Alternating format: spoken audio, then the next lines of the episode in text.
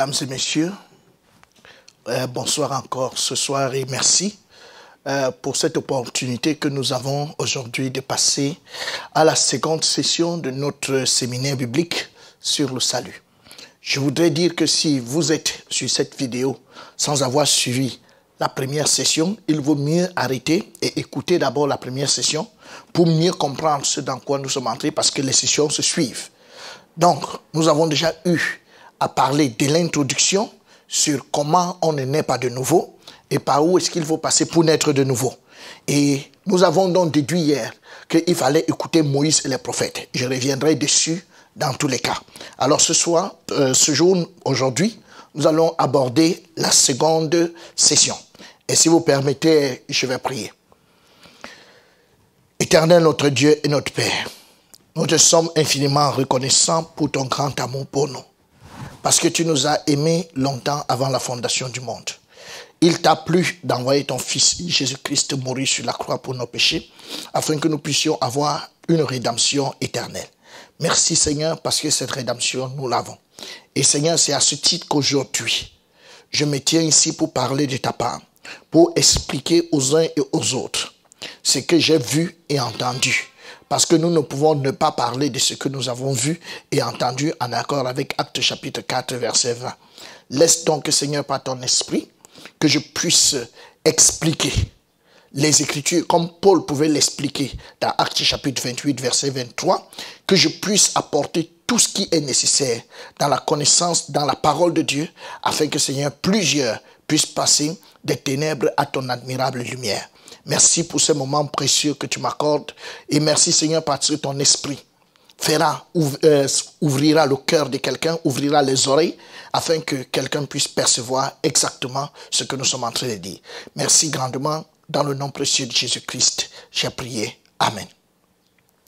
Alors, mesdames et messieurs, comme je vous le disais, je suis le pasteur Boba. Et aujourd'hui, nous abordons la deuxième session. Et en ce qui concerne cette deuxième session, le premier verset que je voudrais partager avec vous est celui-ci. Hébreu chapitre 9, verset 16 à 17. Et la Bible dit, car là où il y a un testament, il est nécessaire que la mort du testataire soit constatée. Un testament, en effet, n'est valable qu'en cas de mort, puisqu'il n'a aucune force tant que le testataire vit. Nous pouvons voir ici notre Dieu en train de nous donner un cours magistral, un cours magistral de droit. Il nous explique en réalité ce que c'est qu'un testament. Et il dit, en fait, nous savons tous ensemble, selon le dictionnaire, que le testament est un message euh, donné par lequel celui qui meurt laisse la gestion de ses biens. Donc il n'y a pas de testament tant qu'il n'y a pas de biens. D'abord, les pauvres ne font pas de testament. Alors, ici, le Seigneur nous explique qu'un testament n'a de force qu'en cas de mort du testataire. Donc, un testament ne peut pas avoir la force tant que le testataire vit. Du moins, pour nous les hommes aujourd'hui, quand nous allons chez le notaire pour faire un testament, vous pouvez y aller toutes les fois. Vous déposez vos, vos premières volontés et des semaines après, vous n'êtes pas encore mort et vous vous rendez compte que vous devez aller modifier quelque chose, vous repartez et vous changez. Et vous pouvez le changer une fois, si cela vous chante. Mais on ne va considérer que les dernières volontés. C'est pour ça que le testament, ce sont les dernières volontés d'un homme par lequel il laisse la gestion de ses biens. Il dit, voici comment mes biens seront gérés après moi. Alors, on ne peut donc pas avoir un testament et le testataire. En fait, le testament et le testataire ne peuvent pas agir en même temps. Pour bien nous faire comprendre ce que je voudrais dire, je voudrais que nous allions dans cet exemple que je vais nous apporter. Regardez un peu, imaginez-vous que nous avons un certain monsieur. Ça, c'est le grand-père. Et ce grand-père a une entreprise. L'entreprise marche merveilleusement bien. Ça fonctionne très bien. Mais il décide de donner cette entreprise à son fils. Alors, quand il donne cette entreprise à son fils, son fils prend l'entreprise pour commencer à gérer. il a donné, et il a signé tous les papiers. Est-ce que vous pensez, à votre avis, que ce grand-père, ayant donné l'entreprise à son fils, est-ce qu'il a encore le droit de recruter les gens comme il veut et venir mettre dans cette entreprise? Non. Le grand-père ne peut plus recruter des gens et venir mettre dans cette entreprise. C'est fini. Donc, s'il a donné l'entreprise à son fils, si lui-même, le grand-père, veut recruter quelqu'un, il est obligé de demander à son fils. Maintenant, son fils gère la société. Pendant qu'il gère l'entreprise, il a aussi lui-même un fils qui est le petit-fils du grand-père, et il vit avec son neveu, qui est également le cousin à son fils. Alors, ces deux vivent dans sa maison. Mais seulement, lui-même, le fils de ce grand-père, à l'heure de sa mort, à l'heure de sa mort, le voici, donc, ce fils, à l'heure de sa mort, il décide de rédiger un testament. Et dans le testament, il décide donc de donner l'entreprise à son fils. Bien que son fils soit illettré, bien que son fils ne connaisse pas grand-chose dans le management, mais il décide tout de même de donner l'entreprise à son fils que voici. Alors, son fils prend l'entreprise. Mais le cousin qui vivait avec lui est quand même plus éduqué. Mais malheureusement, le père, euh, le monsieur qui va mourir, lui, il a décidé de laisser l'entreprise à son fils. Alors il meurt. Et son fils, qui est le petit-fils du grand-père, prend les choses en main et commence à gérer. Quand il gère, l'entreprise va mal. Le cousin, lui, qui était rentré au village depuis très longtemps, un jour il dort et il fait un rêve. Et dans son rêve, il se dit, oh, il voit le fils, c'est-à-dire que son oncle, qui apparaît dans une vision et lui dit, j'ai laissé l'entreprise entre les mains de mon fils. Est-ce que tu peux aller récupérer l'entreprise? Alors, permettez-moi de vous poser cette question. Si vous êtes dans cette famille et que vous participez à l'assise et qu'on vous dise l'entreprise a été donnée par voie testamentaire à ce petit-fils, mais il y a ce cousin qui a fait une vision et c'est une vision authentique. Et son oncle lui a parlé et lui a demandé de venir récupérer cette entreprise. Alors, qu'est-ce que vous allez décider? Certainement, vous n'allez pas dire que l'entreprise revient au cousin. Vous allez dire, il y a un testament, et alors nous nous tenons sur le testament. Mesdames et messieurs, si ceci est bien compris, je voudrais vous dire que c'est une certaine allégorie par rapport à notre vie sur cette terre. Le grand-père que j'ai mentionné tout à l'heure, en fait, c'est Dieu. Dieu gère le monde. Il gère le monde depuis l'Ancien Testament. Et quand il gère le monde depuis l'Ancien Testament, depuis Genèse jusqu'à Jean-Baptiste, il gère le monde avec ainsi parle l'Éternel. Donc il gère le monde avec sa parole. Donc son capital, c'est la parole. Et il gère le monde avec la parole. Et à chaque fois, il dit, ainsi parle l'Éternel. C'est toujours comme ça qu'il a parlé. Ainsi parle l'Éternel. Ainsi parle l'Éternel. Ainsi parle l'Éternel. Et la Bible nous dit donc quand Jésus vient dans le monde, Dieu décide de lui remettre toutes choses. Il remet toutes choses au Fils. Il remet toutes choses à Jésus. La gestion du monde, il la remet à Jésus. Et il dit à Jésus, tiens, c'est maintenant toi qui vas gérer le monde. Et quand Jésus commence à gérer le monde, mesdames et messieurs, lui-même met la marque, sachant que c'est lui qui gère les choses. Vous lirez par exemple dans Matthieu chapitre 5, verset 27, il disait, il va dire ceci, vous avez appris qu'il a été dit mais moi, je vous dis. Qu'est-ce que ça veut dire concrètement? Vous avez appris, on a appris de qui? On a appris de Dieu. Avec ainsi parler l'Éternel. On a appris de Dieu dans le Pentateuque. Que Dieu avait dit, voici ce que vous devez faire. Mais quand Jésus prend les choses en main, il dit, vous avez appris qu'il a été dit, mais moi, je vous dis. Alors, mais moi, je vous dis. Donc lui, il nous dit, qui est-ce que nous devons suivre? Lui. Et lui, c'est qui? C'est Jésus. Et il va le dire à maintes reprises. Et, laissez-moi vous faire remarquer que pendant que Jésus est en train de dire, mais moi je vous dis, pendant que Jésus fait son ministère sur cette terre, on n'entend pas qu'il y a un petit prophète qui est dans un coin quelque part, qui est encore là en train de dire, ainsi parle l'Éternel. Quand Jésus a pris les commandes de la gestion de ce monde, ainsi parle l'Éternel s'est arrêté. Mesdames et messieurs, ainsi parle l'Éternel, s'est arrêté. Donc à l'époque de Jésus sur la terre, il n'y avait pas de ainsi parle l'Éternel. Alors, quand Jésus s'entend sa mort, Jésus va donc décider, écoutez bien ce que le Seigneur dit, et je veux bien que nous voyons ce texte de Jean, de Jean 17, que dans ce texte de Jean 17, la Bible nous dit, Jean 17, verset 8, car je leur ai donné les paroles que tu m'as données. Et ils les ont reçues. Et ils ont vraiment connu que je suis sorti de toi et ils ont cru que tu m'as envoyé. Donc, le capital qui est la parole de Dieu, avec lequel on gère l'entreprise qui est le monde, était d'abord entre les mains de Dieu. Et la Bible nous dit, voilà ce que Jésus dit, car je leur ai donné les paroles que quoi? Que tu m'as donné. Donc, tu avais d'abord les paroles. Au commencement était la parole et la parole était avec Dieu. Et maintenant, tu as pris la parole, tu me l'as donnée. Tu me les as données. Et maintenant, moi, Jésus, j'ai pris la parole, que même la même parole, je veux remettre à mes apôtres, à mes disciples. Donc, il prend la parole et il remet à ses disciples. Donc, Jésus prend la parole pour donner à ses disciples. Il dit, la parole que j'ai, qui me vient du Père, je remets ça aux disciples. Alors, quand il remet la parole aux disciples, et voilà ce qu'il dit aux disciples. Il dit, ce n'est pas pour eux seulement que j'ai pris, mais encore pour ceux qui croiront en moi par leur parole. Écoutez très bien. Mais est-ce que c'est la parole des, est-ce que ce sera la parole des disciples? Non. À ceux qui croiront en moi par la parole que je leur ai donnée. Alors, quand nous lisons ce texte de Jean 17, verset 20, tout de suite, ça nous montre que quelqu'un ne peut pas naître de nouveau directement par Jésus qui lui prêche en ce moment. Pourquoi? Jésus n'a plus la parole qui sauve. La parole qui sauve, il l'a remis aux disciples et c'est maintenant aux apôtres de prêcher cette parole.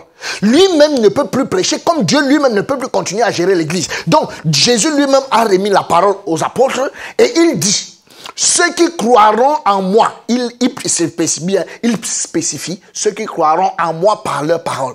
Malheureusement, mesdames et messieurs, nous avons aujourd'hui sur cette terre une race qui se lève et il vous raconte qu'il est né de nouveau. Jésus lui a apparu dans les rêves et Jésus lui a prêché. Les autres qui disent qu'il était en pleine forêt et Jésus lui a, lui a montré le doigt et lui a parlé. Les autres qui disent qu'ils étaient chez Satan et puis Jésus est apparu. Mais ça, ce sont des histoires, mesdames et messieurs. Ça pourrait encore se comprendre si vous nous dites que Jésus m'est apparu et il m'a conduit chez quelqu'un parce que dans toute la Bible, ça se démontre. Laissez-moi vous démontrer. Alors, Jésus veut sauver Corneille. Quand il veut sauver Corneille, il est obligé d'aller prendre un monsieur à qui il avait donné la parole. Et ce monsieur à qui il a donné la parole, c'est Pierre. Et il amène Pierre chez Corneille. Et Pierre va prêcher à Corneille et Corneille sera sauvé. Allez-y lire dans Acte chapitre 10 et Acte chapitre 11. Il en est de même en ce qui concerne Paul. Aucun apôtre ne pouvait, pas, aucun apôtre ne pouvait parler à Paul. Il a tout fait de racler l'apôtre Paul sur le chemin de Damas. Il l'a neutralisé et il l'a fait asseoir dans une chambre. Et il est allé chercher Ananias. Et il a amené Ananias. Et quand il a amené Ananias, Ananias va donc parler à Paul. Allez écouter le témoignage de Paul. Qu'est-ce que Paul va dire? Dans 1 Corinthiens chapitre 15 du verset 3 au verset 4. Il dit que ce que je vous ai enseigné, c'est comme je l'ai aussi reçu. Que Jésus-Christ est mort selon les Écritures et qu'il est ressuscité selon les Écritures. Ça, c'est ce que Paul dit. Alors, est-ce que Jésus lui avait lu les Écritures? Non. Mais seulement quand Ananias est venu, Ananias lui a montré toutes les Écritures. Allez voir le géolé dans Acte chapitre 16. Dans Acte chapitre 16, Dieu veut sauver le géolier. Mais qu'est-ce qu'il fait? Il amène Paul et Silas en prison. Et une fois qu'ils sont en prison, pendant qu'ils sont en prison, Dieu ouvre les portes de la prison, mais Paul et Silas ne fuient pas. Et le geôlier qui veut se tuer, Paul les fait sortir. Il voit, Paul leur dit, Paul dit, ne te tue pas, nous sommes encore là en prison. Et alors Paul et Silas vont sortir et vont lui annoncer la parole pour être sauvés. C'est un peu comme ça que ça se passe dans tous les actes des apôtres. On passe par l'énuque éthiopien. L'énuque éthiopien qui était un adorateur, il fallait que Jésus envoie Philippe pour aller lui prêcher la parole. Donc ça veut donc dire clairement qu'aujourd'hui, si quelqu'un vous dit, que c'est Jésus qui lui a prêché la parole. Ou bien comme on entend souvent quelqu'un dire qu'il était derrière les bœufs et Jésus lui est apparu. Là, il y a erreur face à ce verset biblique, Jésus ne peut pas se contredire. Dieu ne peut pas se contredire. Donc le Seigneur a dit, ce n'est pas pour eux seulement que je prie, mais encore pour ceux qui croiront en moi par leur parole. Et c'est donc la réalité.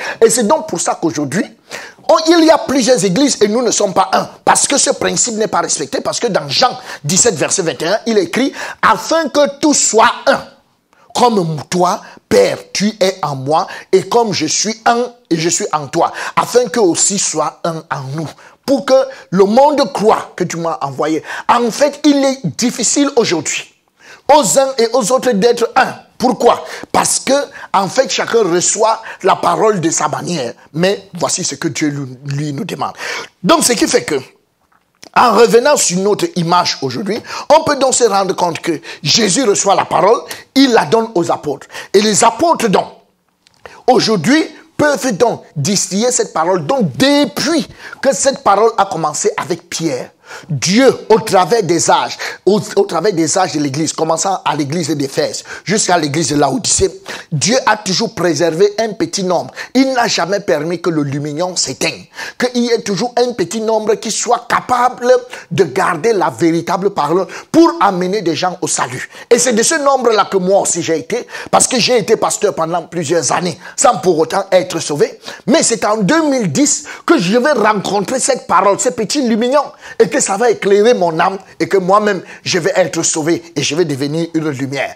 Alors, mes chers amis, c'est la raison donc pour laquelle nous pouvons lire que aujourd'hui il y a tellement de faux pasteurs qui sont les cousins et qui viennent vous raconter n'importe quoi. C'est-à-dire qu'eux, ils ne sont pas nés selon la lignée. Permettez-moi de vous dire, il n'y a pas de génération spontanée. Non, non, non, non, non. Il n'y a pas de génération. Je, je dormais puis je suis né de nouveau. Non, c'est une lignée. C'est toujours une lignée et ce sera toujours une lignée. C'est la raison pour laquelle nous pouvons bien lire ce texte. Ce texte de Hébreu chapitre 1, verset 1 qui nous dit, après avoir autrefois, à plusieurs reprises et de plusieurs manières, parlé à nos pères par les prophètes, après avoir autrefois, à plusieurs reprises et de plusieurs manières, parlé à nos pères par les prophètes. Alors Dieu, ça, après avoir autrefois, on a dit autrefois. Et de plusieurs manières, Dieu a parlé par les prophètes. Ça, c'est avant Jésus. Au temps de Jésus, Jésus a dit que lui-même, il prend les commandes à main. Et maintenant, au temps des apôtres, qu'est-ce qu'on a? Dieu, dans ces derniers temps, nous a parlé par le Fils. Donc, le Fils est la dernière personne à qui Dieu s'adresse. Il dit, Dieu nous a parlé par le Fils qu'il a établi héritier de toutes choses par lesquelles il a aussi créé le monde. Donc, Dieu, Jésus et tous ses contemporains, Jean-Baptiste, Jean, Jean et tous les autres sont les dernières personnes à qui Dieu va parler. Après eux, le testament est complet. Quand on finit avec Apocalypse, le testament est complet et le testament est scellé. À la fin du testament, on dit, il est écrit que n'ajoutez rien et ne retranchez rien. Donc ça veut dire qu'avec la fin du testament, il n'est pas concevable qu'aujourd'hui, aujourd'hui, qu'on trouve encore des individus qui se lèvent et qui disent ainsi parler l'Éternel. S'il vous plaît, à quelle heure? Nous sommes à l'époque de il est écrit. Parce qu'aujourd'hui, si je dois vous parler de la part de Dieu, je dois vous montrer là où c'est écrit. C'est ça aujourd'hui. Je vous montre, lisez ici. Voici là où c'est écrit. On ne peut plus aujourd'hui venir vous dire que non, le, Seigneur vient de me dire que le Seigneur vient de te dire quoi. Alors qu'il y a un testament, on ne peut pas tenir le testament en main et continuer de, de, dire que Dieu vient de me parler. Non, non, non, non. Si Dieu nous parle aujourd'hui, c'est pas le Saint-Esprit. Parce que le Saint-Esprit est le notaire qui est en charge de nous expliquer le testament. Et la Bible le dit, Jésus le dit à juste titre. Il dit, quand l'Esprit de vérité viendra, il vous enseignera toute la vérité. Il ne vient pas pour ajouter de nouveaux versets. Il ne vient pas pour faire de nouvelles choses. Mais il vient nous expliquer de mieux en mieux le testament que nous avons en main. De la même manière que quand un père a laissé un testament pour ses enfants, ils vont chez le notaire et le notaire leur explique ce que son père voulait dire en associant tout cela au droit. Ce n'est pas que le notaire ajoute quelques paroles. Donc, vraiment, il est important aujourd'hui que nous comprenions dans quel âge nous nous retrouvons? Nous sommes dans l'âge de il est écrit. C'est pour ça que je lis dans ce verset 1 Corinthiens 4, verset 6 que je voudrais que vous gardiez. Très bien. C'est à cause de vous, frères, c'est Paul qui parle, que j'ai fait de ces choses une application à ma personne et à celle d'Apollos, afin que vous appreniez en nos personnes à ne pas aller au-delà de ce qui est écrit. Et que nul de vous ne conçoive de l'orgueil en faveur de l'un comme de l'autre. Donc, vous devez apprendre. Nous devons apprendre à ne pas aller au-delà de ce qui est écrit. On ne va pas au-delà de ce qui est écrit. Non, non, non, non. On ne part pas au-delà de ce qui est écrit. Donc, personne de nous ne doit aller au-delà de ce qui est écrit. C'est Dieu qui a mis la barrière. Les gens vont me dire, mais pasteur Boba, là vous êtes en train de mettre Dieu dans une, dans une cage. Non, c'est pas moi. C'est Dieu lui-même qui nous a mis dans une cage et il a mis les limites comme la mer. Les limites que nous ne devons pas franchir. Donc, là où nous sommes, on ne peut pas aller au-delà de ce qui est écrit. Ça veut donc dire que moi-même qui suis ici, si je vous dis quelque chose, vous êtes en droit de me demander où est-ce que c'est écrit. Et c'est pour ça que je cote beaucoup de versets bibliques afin chaque fois de soutenir mon propos par la parole. Donc, on ne peut pas aujourd'hui entendre des gens qui se lèvent et ils vous disent qu'ils sont prophètes, Dieu vient de leur parler. Mais d'où est-ce que ça sort? Et ils vous disent des choses qui n'ont rien à voir avec les Écritures. Ils vous disent Satan est monté, Satan est descendu. Qu'est-ce que ça a à voir avec les Écritures? Alors, nous, nous, sommes là pour que nous n'allions pas au-delà de ce qui est écrit. Alors, si vous avez compris ce fait, je veux bien ici dire que hier, nous nous sommes arrêtés sur le fait comment est-ce que quelqu'un devrait naître de nouveau. On a bien compris par, rapport à Ephésiens chapitre 2 verset 8 que c'est par la foi, c'est pas le moyen de la foi. Nous sommes sauvés par grâce, pas le moyen de la foi, c'est un seul moyen. Et la foi vient d'où? La foi vient de ce qu'on entend. Et ce qu'on entend vient d'où? Ce qu'on entend vient de la parole de Dieu. Donc il faut qu'on t'amène la parole de Dieu jusqu'à ce que tu es sauvé. Donc, on, est sauvé pendant qu'on écoute la parole. On n'est pas sauvé avant la parole. On est non plus, non plus sauvé après qu'on ait fait le message. Vous savez, beaucoup de personnes le font. Ils prêchent un message. Quand ils ont fini de prêcher le message, quand c'est à la fin, subitement, vous entendez le pianiste qui commence à jouer quelque chose et il dit, Mesdames et messieurs, vous qui êtes ici pour la première fois, si quelqu'un m'a écouté ce soir et il veut naître de nouveau, qu'il lève la main. Vous entendez vous-même. Est-ce qu'il y a quelqu'un qui m'a écouté ce soir et qui veut naître de nouveau? Qu'est-ce que ça veut dire concrètement? Cela dit que lui-même reconnaît que la parole qu'il a prêchée n'a pas fait naître de nouveau quelqu'un. Bon, maintenant, comme la parole qu'il a prêchée, la prédication est finie, il n'a pas pu faire naître les gens de nouveau. Il va donc les faire naître de nouveau avec quoi? Et le voilà qui dit, si vous êtes dans cette salle et vous voulez naître de nouveau, levez la main. Vous levez la main, il vous dit avancez. Vous avancez et vous arrivez devant lui et il vous dit levez les deux mains.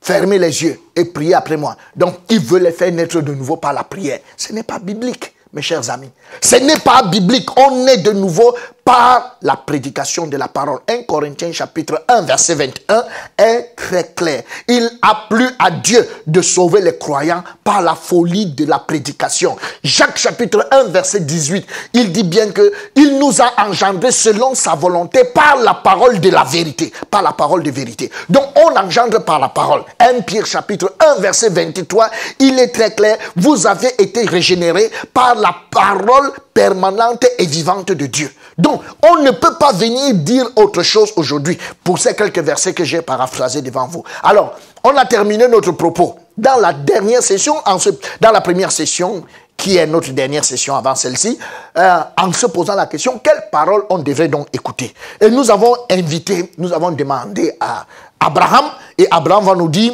le riche dit, je te prie donc, Père Abraham, d'envoyer Lazare dans la maison de mon Père, car j'ai cinq frères. C'est pour qu'il leur atteste ces choses, afin qu'ils ne viennent pas aussi dans ce lieu de tourment. Abraham répondit, ils ont Moïse et les prophètes qui les écoutent. Donc, pour qu'ils ne viennent pas en enfer, Abraham corrobore d'abord en disant que pour que ces gens n'aillent pas en enfer, il faut qu'ils écoutent. Alors maintenant, ils doivent écouter quoi? Ils doivent écouter Moïse et les prophètes à tout prix.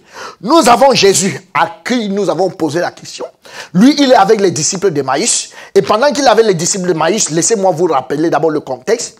Les femmes sont sorties. Les disciples de Maïs ont commencé à marcher très tôt, juste après la sortie des femmes du sépulcre ce jour-là. Et ils ont commencé à marcher très tôt. Et Jésus qui était ressuscité s'est joint à eux. Et ils ont commencé à marcher et ils ont fait une route d'environ 60 stades. Alors pendant qu'ils sont donc en train d'aller à Emmaüs, sur le chemin, ils vont donc s'entretenir et Jésus se rend compte que les gars même qui ont marché avec lui pendant trois ans ne comprennent rien. Et la Bible dit, il ne leur a pas dit, mais voici Jésus. Je suis au milieu de vous. Je vous aime. Non, non, non, non, non, non, non. Je ne sais pas quelle évangélisation va commencer. On dit à quelqu'un, Jésus vous aime. Non. La Bible nous dit, Jésus, pour parler de lui, on dit, et commençant par Moïse et par tous les prophètes, il leur expliqua dans toutes les Écritures ce qui le concernait. Donc, il a expliqué dans toutes les Écritures ce qui le concerne. Alors, Jésus, pour parler de lui, commence par Moïse et les prophètes. Ça veut dire que si vous, vous êtes assis, et que quelqu'un veut vous parler de Jésus, qu'il commence par Moïse et les prophètes. Et s'il vous plaît, ça prend du temps. Ça prend du temps pourquoi? Parce que Paul, voulant également parler de Jésus à plusieurs personnes, la Bible nous dit, il lui fixait un jour. Et plusieurs vinrent le trouver dans son logis. Paul leur annonça le royaume de Dieu en rendant témoignage et en cherchant, par la loi de Moïse et par les prophètes, à les persuader de ce qui concerne Jésus. Donc il a commencé par la loi de Moïse et par les prophètes pour les persuader de ce qui concerne Jésus. Et la Bible nous dit, l'entretien dura depuis le matin jusqu'au soir. C'est pour ça que nous-mêmes, nous avons pris quatre sessions d'environ deux heures, deux heures, et c'est dans ça que nous allons vous expliquer Moïse et les prophètes. Donc, Quelqu'un ne peut pas venir aujourd'hui commencer, là, oh, vraiment, Jésus vous aime, et quand il vous voit souffrir, vraiment, il est mécontent. Est-ce que vous êtes prêt à lui donner la vie? Ce n'est pas possible. Nous l'avons vu dans la première session. Alors, pour avancer, donc, qu'est-ce que nous allons, qu'est-ce que Moïse et les prophètes vont nous expliquer? En fait, voici ce que Moïse et les prophètes vont nous expliquer. Ils vont nous expliquer Jean 17, verset 3. Jean 17, verset 3 veut dire quoi? Or, la vie éternelle, c'est qu'ils te connaissent. Toi, le seul vrai Dieu, est celui que tu as envoyé, Jésus-Christ. Dieu donne la définition de la vie éternelle. La vie éternelle, c'est quoi? C'est qu'ils te connaissent. Donc, la vie éternelle égale connaître. La vie éternelle n'est pas égale à prier. Alors, pour connaître, il faut qu'on t'explique. C'est pour ça qu'il a dit, on est de nouveau en écoutant. Donc, pour connaître, il faut qu'on t'explique. Il dit donc, oh, la vie éternelle, c'est qu'ils te connaissent. Virgule. On, on doit connaître qui? Toi, le seul vrai Dieu. On doit d'abord connaître Dieu et conjonction de coordination. Celui, celui c'est un pronom démonstratif qui, indique un parmi plusieurs. Et il doit, et celui que tu as envoyé, Jésus-Christ. Donc Dieu a envoyé beaucoup de gens, mais il faut connaître celui qu'il a envoyé, qu'on appelle Jésus-Christ. Il faut le connaître. Alors, pourquoi donc Dieu peut dire que il faut qu'il te connaisse, toi le seul vrai Dieu? Pourquoi toi le seul vrai Dieu? C'est que sur cette terre, il est annoté que 1 Corinthiens chapitre 8 verset 5. Car s'il est des êtres qui sont appelés Dieu, soit dans le ciel, soit sur la terre, comme il existe réellement plusieurs dieux et plusieurs seigneurs. Donc Dieu dit qu'il existe plusieurs dieux dans le ciel et sur la terre. Donc, ne soyez pas étonnés si quelqu'un vous dit, eh mon Dieu. Mon Dieu ne veut pas dire forcément que nous avons le même Dieu, parce que la Bible dit, il existe plusieurs dieux et plusieurs seigneurs dans le ciel et sur la terre. Donc, il est bien possible que chacun ait son Dieu. C'est la raison pour laquelle vous pouvez voir qu'il y a beaucoup d'églises. Mais des églises ont parfois un mur mitoyen, un mur qui les sépare, mais ils ne peuvent pas se mélanger. Vous vous demandez, oh, pourquoi ils ne se mélangent pas? Et les gens disent, non, c'est à cause de l'orgueil des pasteurs, c'est à cause de... Non, il n'y a rien de tout ça. C'est que les deux églises ne servent pas le même Dieu. Deux dieux ne peuvent pas fonctionner ensemble. Donc, cette église a son Dieu et ici a son Dieu. Deux dieux ne fonctionnent pas ensemble. Et permettez-moi aussi de vous dire, ces autres dieux continuent de parler. Ce sont eux qui continuent de parler dans les gens. Ce sont eux qui continuent de s'exprimer dans la vie des gens. Quand vous entendez que Dieu vient de me parler, beaucoup, ce sont les autres dieux, pas le seul vrai Dieu. Parce que le seul vrai Dieu, lui, ne parle plus. Pourquoi? Parce qu'il a un testament. Il a laissé un testament. Alors tous les autres dieux n'ont pas de testament. Et pour se faire valoir, ils sont obligés de parler. Et parce qu'ils ont commencé par donner un faux Saint-Esprit aux gens. Et ils continuent de parler dans ces gens. Et les gens peuvent se lever chaque matin. Vraiment, je dormais cette nuit et puis Dieu m'a parlé. Mais si Dieu t'a parlé dans la nuit, s'il t'a vraiment parlé, mais tu es là, moi je suis là, est-ce que Dieu nous craint? Qu'il reparle maintenant, on voit. Mais seulement Dieu ne reparlera pas. Donc vous voyez que les gens sont sous la séduction. Et je me demande si vous n'êtes pas séduit vous-même. Donc, nous pouvons donc nous rendre compte qu'il y a plusieurs dieux, plusieurs dieux et plusieurs seigneurs. Et ces plusieurs dieux et plusieurs seigneurs sont en train de faire des ravages. Mais il faut qu'aujourd'hui, que par les Écritures, que je vous amène à la connaissance du seul vrai Dieu. Il en est de même en ce qui concerne Jésus. Écoutez vous-même ce que la Bible dit. 2 Corinthiens chapitre 11 verset 4 nous dit, car si quelqu'un vient vous prêcher un autre Jésus, que celui que nous vous avons prêché, que nous avons prêché, ou si vous recevez un autre esprit, que celui que vous avez reçu, ou un autre évangile que celui que vous avez embrassé, vous le supportez fort bien. Vous voyez donc avec moi qu'il existe un autre Jésus. Il existe, et quand vous recevez un autre Jésus, l'autre Jésus vous donne droit à un autre esprit. Cet autre esprit vous est communiqué par un autre évangile. Et c'est la raison pour laquelle, si vous avez un autre Jésus là où vous êtes, si vous ne saviez même pas qu'il existait un autre Jésus, ça veut dire que vous êtes déjà séduit parce que celui que vous avez est sûrement le faux. Si vous ne saviez pas qu'il y avait plusieurs dieux, c'est sûr que le Dieu en qui vous croyez, c'est un autre Dieu, pas le seul vrai Dieu. Mais aujourd'hui, nous voulons connaître le seul vrai Dieu et celui qui l'a envoyé. Et comment nous pouvons faire pour connaître le seul vrai Dieu? Pour connaître le seul vrai Dieu, nous devons passer par les faits historiques. Dans les faits, nous allons commencer par les faits historiques. Ça, c'est ce que nous allons voir aujourd'hui. Nous allons passer par les faits historiques et nous allons voir la relation de ce Dieu avec Israël. Donc, nous allons commencer par les faits historiques. Pour connaître ce vrai Dieu, nous avons ici Josué chapitre 2, du verset 10 au verset 11. Euh, et ce texte nous dit, car nous avons appris comment? À votre sortie d'Égypte, l'Éternel a mis à sec devant vous les eaux de la mer Rouge et comment vous avez traité les deux rois des Amoréens au-delà du Jourdain, Sion et Or, que vous avez dévoués par interdit? Nous l'avons appris et nous avons perdu courage. Nous avons perdu courage et tous nos esprits sont abattus à votre aspect. Car c'est l'Éternel, votre Dieu, qui est Dieu, en haut, dans les cieux, et en bas, sur la terre. Ça, c'est le témoignage de Rahab. Rahab va apprendre qu'est-ce qui s'est passé. Et comment est-ce que Dieu a permis au peuple d'Israël de traverser la mer Rouge? Quand Rahab va l'apprendre, son cœur va être bousculé à l'intérieur et elle va savoir que c'est lui, c'est leur Dieu qui est le seul Dieu. C'est sa conclusion. On ne lui a pas dit, répète que c'est Dieu qui est Dieu. Répète que c'est... Non, non, non, non. On lui a expliqué. Et maintenant, nous allons vous expliquer des choses, des faits historiques pour vous démontrer que c'est Dieu qui tient toutes choses entre ses mains. Alors, commençons par le jardin d'Éden. Et là, par le jardin d'Éden.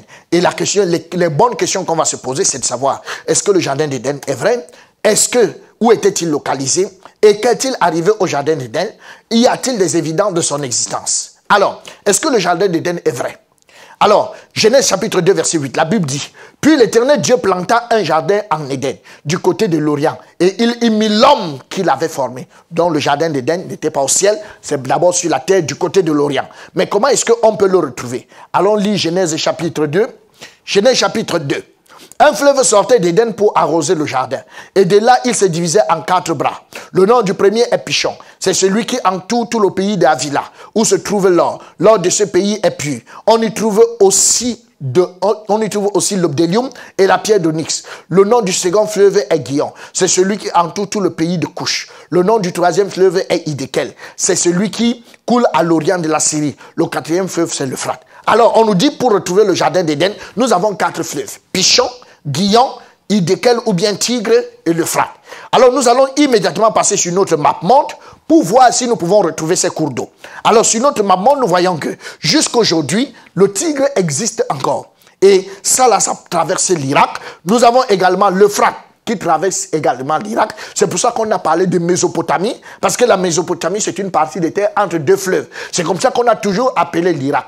Donc, nous voyons aussi que ces deux fleuves existent encore sur cette terre. Et là, nous avons la version originale. Donc, ça veut dire que là, le jardin d'Éden se serait retrouvé à cet endroit. Ça, c'est une photo du tigre que je vous présente.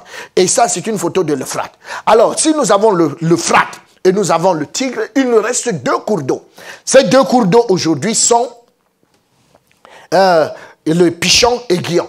Alors, nous nous rendons compte que la NASA, avec les prises de vue satellitaires lors de la guerre du Golfe, a essayé de voir, de, de regarder le sous-sol par les rayons X, le sous-sol irakien, et on s'est rendu compte que Pichon et Guillaume sont deux cours d'eau qui existent encore, mais qui sont à 6 mètres dans, sous le sol du désert du Sahara. Donc ça veut dire que les quatre fleuves existent. Et ce n'est pas seulement ça qu'on a trouvé, on a aussi trouvé des fossiles. Des fossiles, des peintures rupestres comme celle-ci qui dataient de près de 5500 ans. Et vous voyez que dans ces peintures rupestres trouvées à cet endroit, il y a bien des bergers. On ne peut pas élever des animaux comme ça là où il n'y a pas d'eau et il n'y a pas d'air. Ça veut dire qu'à cet endroit, il y avait de l'herbe et il y avait de l'eau auparavant. Nous, on a aussi trouvé des fossiles fossiles d'arbres, des troncs d'arbres d'environ 100 mètres de longueur. Un arbre qui a environ 100 mètres de longueur, un tronc, et avec le temps, ils sont en train de devenir comme des pierres. Et ce n'est pas tout. Nous, on a aussi trouvé à cet endroit les fossiles de libellules. Ça, c'est une libellule. Et quand on a mesuré son envergure, c'est-à-dire la longueur entre ces deux ailes, on a donc trouvé que c'était au moins long de 1 mètre. Ça, c'est la libellule. Or, aujourd'hui, la libellule, c'est un très petit animal qui se retrouve dans les endroits humides en forêt. Aujourd'hui, elle a une grandeur d'environ 5 mm, euh, euh, disons 5 cm ou 10 cm au plus. Mais là, nous avons trouvé des libellules qui ont environ 1 mètre d'envergure. Ça, c'est ce qui existait. Et on se demande bien, mais pourquoi c'était si grand? Et en fouillant bien, on a trouvé les carcasses aussi des animaux qui étaient tellement gigantesques et qui n'existent pas aujourd'hui. Et nous avons aussi par la grâce de Dieu, trouvé pour vous le fémur d'un homme. Et le fémur d'un homme un homme, un géant, et ce fémur a environ un mètre et demi. Le fémur, pour vous dire, c'est l'os de la cuisse, environ un mètre et demi. Et si le fémur a environ un mètre et demi, ça veut dire que cet homme devrait avoir environ 3 à 4 mètres de hauteur. Donc, ça veut dire que les hommes étaient très grands. Donc, les arbres aussi étaient très grands. Si les arbres aussi étaient très grands, on se pose la question, pourquoi ce gigantisme? Pourquoi tout était si grand? Alors c'était si grand pourquoi Genèse chapitre 1 verset 7 explique.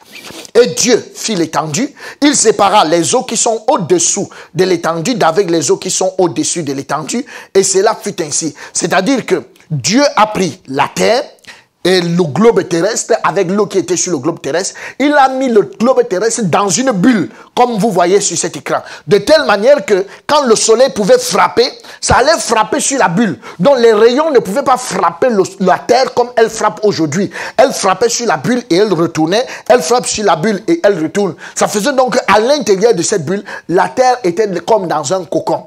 Et il y avait un climat qui était favorable, un climat qui permettait que, un, premièrement, les, ceux qui étaient sur, la terre puissent vivre très longtemps et aussi qu'il ait la plus grande taille. C'est-à-dire que moi, aujourd'hui, j'ai environ 1m70. Mais laissez-moi vous dire, c'est pas ma taille normale. En principe, je devrais avoir, les gens me regardent aujourd'hui ils disent que je suis court, mais c'est pas ma taille. Ils, ils se fourvoient pour rien parce que je devrais en principe avoir 4 mètres. Mais c'est à cause du soleil, des rayons de soleil nocifs que j'ai cette taille de 1m70 aujourd'hui. Et vous voyez que à l'heure actuelle, je suis presque déjà vieux. Alors, je devrais vivre environ 1000 ans. Mais là, je n'ai pas le moyen de vivre 1000 ans parce que ces rayons de soleil m'ont déjà détruit complètement. Et ça, nous, nous pouvons le voir dans ce diagramme qui existe aujourd'hui. Vous allez voir que d'Adam jusqu'à Noé, d'Adam jusqu'à Noé, les, les hommes vivaient entre 800 et 1000 ans. C'était l'intervalle, entre 800 et 1000 ans.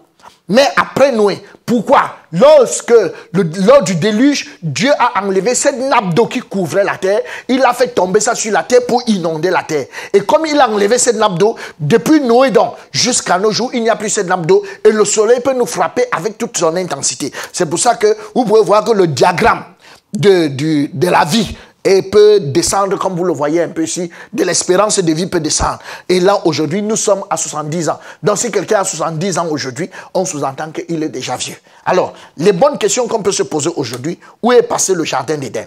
Le jardin d'Éden est où aujourd'hui? Alors, Ézéchiel 31, verset 18 répond à cette question.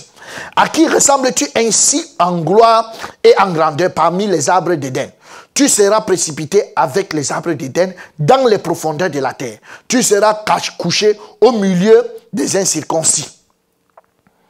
Au milieu des incirconcis, avec ceux qui ont péri par l'épée. Voilà Pharaon et toute la multitude, dit, dit le Seigneur l'Éternel. Donc, ici, selon ces écritures, nous voyons donc que, en fait, le jardin d'Éden a été précipité dans les.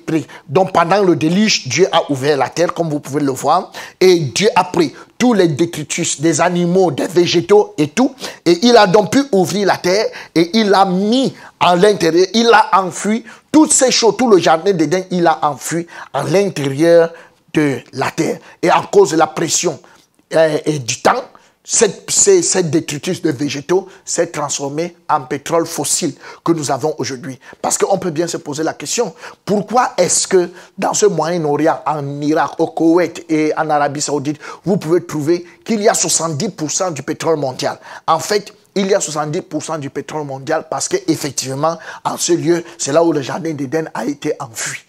Et là, nous pouvons bien le comprendre aujourd'hui. Voilà en fait ce qui s'est passé avec le jardin d'Éden qui a existé. Et l'évidence de de tous les puits de pétrole que nous avons dans cette zone démontre à suffisance. C'est ça l'évidence que, effectivement, le jardin d'Éden a été à cet endroit parce qu'aujourd'hui, nous n'avons pas de verdure à cet endroit. On serait content aujourd'hui d'avoir le pétrole en Amazonie et nous pouvons aussi nous pouvons avoir le pétrole dans le bassin du Congo. Mais aujourd'hui, on se rend compte que en Irak, dans, ce Moyen-Orient, nous avons 70% du pétrole mondial. C'est à cause du jardin d'Éden. Alors, passons à la deuxième évidence qui est euh, euh, l'arche de Noé. Est-ce que le déluge a effectivement eu lieu? Parce que j'en ai parlé. Genèse chapitre 6, verset 5. La Bible dit, L'Éternel vit que la méchanceté des hommes était grande sur la terre et que toutes les pensées de leur cœur se portaient chaque jour uniquement vers le mal. Alors, Et l'Éternel dit, j'exterminerai de la face de la terre l'homme que j'ai créé, depuis l'homme jusqu'au bétail, aux reptiles et aux oiseaux du ciel, car je me répands de les avoir faits. Alors, l'Éternel dit à Noé, fais-toi une arche de bois de gopher. Tu disposeras cette arche en cellules et tu l'enduras de poids en dedans et en dehors. Donc, Dieu va détruire la terre et il dit à Noé, parce que Noé a trouvé grâce. Noé était condamné comme tous les autres, mais Noé va trouver grâce. Noé ayant trouvé grâce devant Dieu, Dieu va lui dire, fais-toi une arche de bois de gopher. Il trouvait d'abord grâce avant de faire l'arche. Ce n'est pas qu'il fait d'abord l'arche pour trouver grâce. Non, il va, il va trouver grâce au Dieu du Seigneur. Dieu va dire, toi, je ne te détruirai pas. la grâce est une faveur imméritée qui vient de Dieu. Et Dieu ayant donc décidé ainsi, va lui dire de faire l'arche. Et Dieu lui donne exactement les dimensions. Voici comment tu feras l'arche. L'arche aura 300 coudées de longueur, 50 coudées de largeur et 30 coudées de hauteur. Il lui dit quel genre de bois il doit utiliser, le bois de gopher, et il lui donne les dimensions. Ça veut dire que pour votre salut, Dieu va vous donner les dimensions exactes. Comment est-ce que votre foi doit être construite Et il faut faire exactement. Parce que si Dieu dit, tu vas faire ça avec 300 coudées, s'il met 288 coudées, il meurt. S'il met 280 et il met 301 coudées, il meurt. Donc il doit faire exactement comme Dieu lui a dit. C'est pour ça que pour notre salut, nous devons être sauvés exactement comme Dieu le demande. Si il a dit, nous devons être sauvés par le moyen de la foi, ça ne doit pas être par le moyen de la foi plus la prière. Non, il a donné les dimensions. Et voici l'arche qui a été fait. Nous pouvons donc voir la longueur 100 mètres, 150 mètres, parce qu'une coudée, c'est environ un demi-mètre, la largeur 25 mètres et la hauteur 15 mètres. C'est un grand bâtiment. Très grand bâtiment, mais ce grand bâtiment qui environ, qui est équivalent à presque un, 4, 4 étages, on va donc se rendre compte que ce grand bâtiment n'a qu'une seule porte. Et alors, tous ceux qui doivent être sauvés doivent tous passer par la même porte. Donc, ceux qui devront être sauvés passent tous par la même porte. Il n'y a pas des gens qui viennent et qui passent par leur porte. Et pour nous, pour être sauvés, nous devons passer par la porte étroite. Et là, maintenant, nous voyons Noé qui est en train d'appeler tous ses compatriotes à entrer dans l'arche. Mais eux, ils n'entrent pas dans l'arche, mais il y a un miracle qui se passe. Le miracle qui se passe, c'est que nous voyons sur cette image qui nous instruit à suffisance, nous voyons des, animaux qui viennent deux par deux pour entrer dans l'arche. Qu'est-ce que cela signifie? Nous voyons déjà que, un, qui a dit aux animaux que là, il y a le déluge qui arrive? Dieu. Alors maintenant, les éléphants marchent toujours par troupeau. Mais comment se fait-il que dans un troupeau d'éléphants, un mâle et une femelle se détachent? Et ils prennent la route qui mène à l'arche. Et ils connaissent la porte puisqu'ils n'ont rien demandé à Noé. Noé n'est pas, allé chercher les animaux en brousse, mais les animaux sont venus deux par deux. Cela veut dire que Dieu, en matière de salut, coordonne entièrement le salut. C'est lui qui met en marche tout ce qui est nécessaire pour que l'homme doit être sauvé. C'est pour ça que le Seigneur a dit, cela ne vient pas de vous, c'est le don de Dieu. C'est le don de Dieu. Alors, les animaux vont venir deux par deux. Parmi les animaux, il y a les animaux très rapides comme le guépard, et il y a aussi des animaux très lents comme le paresseux, comme euh, euh, les escargots ou bien comme la tortue. Mais tous ces animaux, on les retrouve aujourd'hui. Ça veut dire qu'ils étaient dans l'arche. Ça veut dire qu'il n'y a pas question. Il y a des gens qui arriveront très tôt, il y a des gens qui arriveront très tard. Mais tous ceux qui ont été prévus pour entrer dans l'arche, ils entreront exactement. Donc ne soyez pas choqués en vous disant, mais pourquoi c'est maintenant que moi j'écoute cette parole? Pourquoi je ne l'ai pas écouté depuis? Pourquoi Dieu a d'abord permis que je parte d'abord d'église en église et que j'écoute aujourd'hui? Non Chacun arrive à entrer dans l'arche en son temps. Peut-être vous êtes un escargot et vous venez doucement, doucement, mais l'essentiel est d'entrer dans l'arche. Alors, quand tout le monde est entré dans l'arche, la Bible nous dit que Dieu a fermé la porte de l'arche. Quand il a fermé, c'est lui qui a fermé. Noé est entré avec sa femme, ses enfants et les enfants de ses enfants, et c'était tout. Il n'est pas entré avec belle-mère, beau-père et tout et tout. Il n'y avait pas de ça. Donc quand ils sont entrés, Dieu lui-même a fermé la porte. Quand il a fermé la porte, en l'an 600 de la vie de Noé, le second mois, le 17e jour du mois, en ce jour-là, toutes les sources du grand abîme jaillit et les écluses des cieux s'ouvrirent. Et les eaux se retiraient de dessus la terre. Donc, il a plu pendant près de 150 jours. Et les eaux se retiraient de, de dessus la terre. Il a plu pendant 40 jours et 40 nuits et les eaux se retiraient de la terre s'en allant et s'éloignant. Et s'éloignant et les eaux diminuèrent au bout de 150 jours. Donc les eaux ont commencé à diminuer au bout de 150 jours. Et la, Bible nous dit que le septième mois, le 17e jour du mois, l'arche s'arrêta sur les montagnes d'Ararat. Alors, comment est-ce qu'on peut savoir si le déluge a eu lieu ou il n'a pas eu lieu? La seule chose pour savoir si ça a eu lieu ou ça n'a pas eu lieu, c'est d'aller voir les montagnes d'Ararat s'il se trouve l'arche.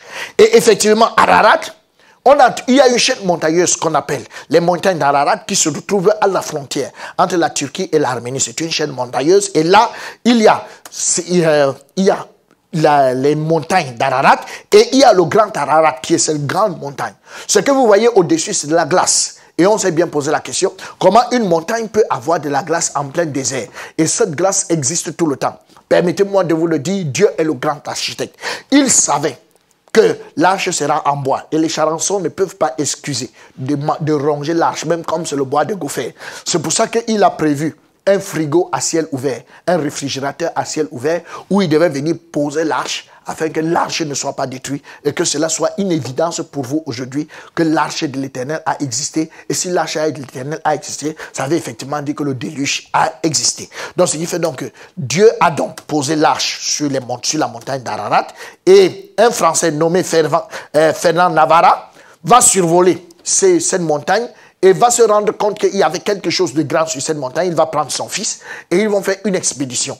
Et quand ils iront, il va juste couper un, morceau de bois qui va rentrer examiner dans trois laboratoires au, carbone 14 et ils vont se rendre compte que ces, ces bois est effectivement le bois de Gopher et il date de l'âge du déluge. Alors, par rapport donc à ça, une expédition sino-japonaise va se rendre sur les lieux en 2010 et pendant qu'ils vont rentrer, ils vont entrer dans l'arche et ils vont entrer tel que vous pouvez le voir et ils vont vérifier à l'intérieur les dimensions et ils vont se rendre compte que les dimensions sont exactement celles de l'arche. Ils vont tout mesurer et ils vont passer d'un compartiment à un autre. Et comme vous pouvez voir, tout ce qu'ils ont pu trouver à l'intérieur, ici, nous avons l'enduit de poids qui était dedans et nous avons ici tout ce qu'ils ont pu ressortir à l'intérieur comme étant des éléments.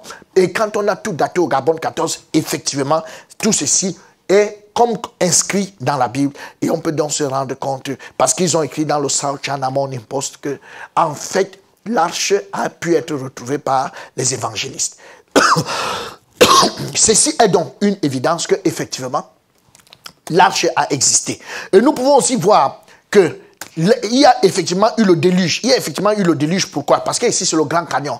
Quand nous regardons les stries, on peut se rendre compte que ces stries du Grand Canyon se sont faits par le dépôt des sédiments lorsque l'eau se retirait petit à petit. Et ça, nous pouvons le voir. Et nous pouvons aussi voir qu'effectivement, il y a eu le déluge parce que selon Job chapitre 37, verset 9, l'ouragan vient du midi et le froid des vents du nord. Et la Bible nous dit, par son souffle, Dieu reproduit la glace, il réduit l'espace où se répandait l'eau. Donc il y avait l'eau sur la terre et Dieu peut donc souffler. Quand il souffle, l'eau part au niveau des pôles. Et quand ça arrive au niveau des pôles, pôle nord et pôle sud, Dieu les fait congeler par son souffle. Et quand il congèle par son souffle, on peut donc avoir, au pôle nord, on peut avoir tous ces grands glaciers. Et au pôle sud, nous avons ces grands glaciers qui existent aujourd'hui et qui sont effectivement en train de fondre. Et nous avons aussi dans les mers, on va se rendre compte que Dieu a fait des grandes citernes dans les mers où il a, a pris de l'eau pour aller stocker. Et ça, ça existe dans les mers. Et on peut donc se rendre compte que vous êtes en pleine mer, l'eau est salée, mais il y a des endroits dans la mer, à l'intérieur, vous allez vous goûter, vous vous rendez compte que l'eau n'est pas salée. C'est Dieu qui a stocké l'eau dans la mer. Et en plus de ça aussi, nous avons ici le mont Himalaya. Et le mont Himalaya est tellement grand. Et on est très étonné que sur le mont Himalaya, on peut rencontrer là des, fossiles, des, fossiles des, des, des animaux marins.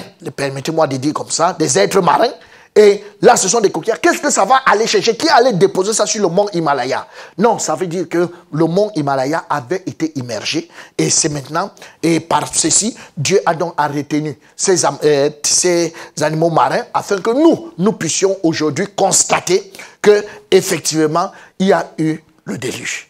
Alors, ceci est donc une évidence, selon les instructions sur les faits historiques, que, en fait, à l'âge de Noé, Noé a obéi il a été sauvé, mais Dieu avait détruit le monde par l'eau, mais que Dieu aujourd'hui va détruire le monde très bientôt par le feu de nos jours. Il va détruire par le feu.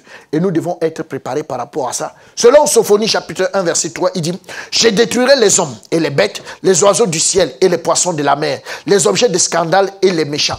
Avec eux, j'exterminerai les hommes de la face de la terre, dit l'Éternel. Donc Dieu va détruire le monde. Et il dit, le grand jour de l'Éternel est proche Il est proche, il arrive en toute hâte. Le jour de l'éternel fait entendre sa voix et le héros pousse des cris amers. Ce jour est un jour de fureur, un jour de détresse et d'angoisse, un jour de ravage et de destruction, un jour de ténèbres et d'obscurité, un jour de nuée et de brouillard, un jour où retentiront la trompette et les cris de guerre contre les villes fortes et les tours élevées. Je mettrai les hommes dans la détresse et ils marcheront comme des aveugles parce qu'ils ont péché contre l'Éternel. Je reprendrai leur sang comme de la poussière et leur chair comme de l'or dur. Ni leur argent, ni leur or ne pourront les délivrer au jour de la fureur de l'Éternel. Par le feu de sa jalousie, tout le pays sera consumé, car il détruira soudain tous les habitants, tous, euh, tous les habitants du pays. Alors, pour ceux qui sont aujourd'hui à la recherche des biens matériels, Dieu est en train de nous mettre en garde. Et il nous fait savoir qu'il va tout détruire par le feu. Il a réservé ce monde pour le détruire par le feu. Mais malheureusement, au lieu que les gens cherchent à sauver leurs âmes, ils sont là à la recherche des biens matériels. Et Dieu nous dit ici, ni leur or, ni leur argent ne pourra les sauver au jour de la fureur de l'éternel. Donc ça, c'est prévu. Dieu va tout détruire par le feu. Aujourd'hui, l'Église, la parole que nous vous apportons, c'est pour que vos âmes soient sauvées et que vous puissiez vivre éternellement. Alors, la troisième évidence que je voudrais vous amener aujourd'hui, c'est l'exode. Genèse chapitre 12, verset 1. Est-ce qu'il y a eu exode?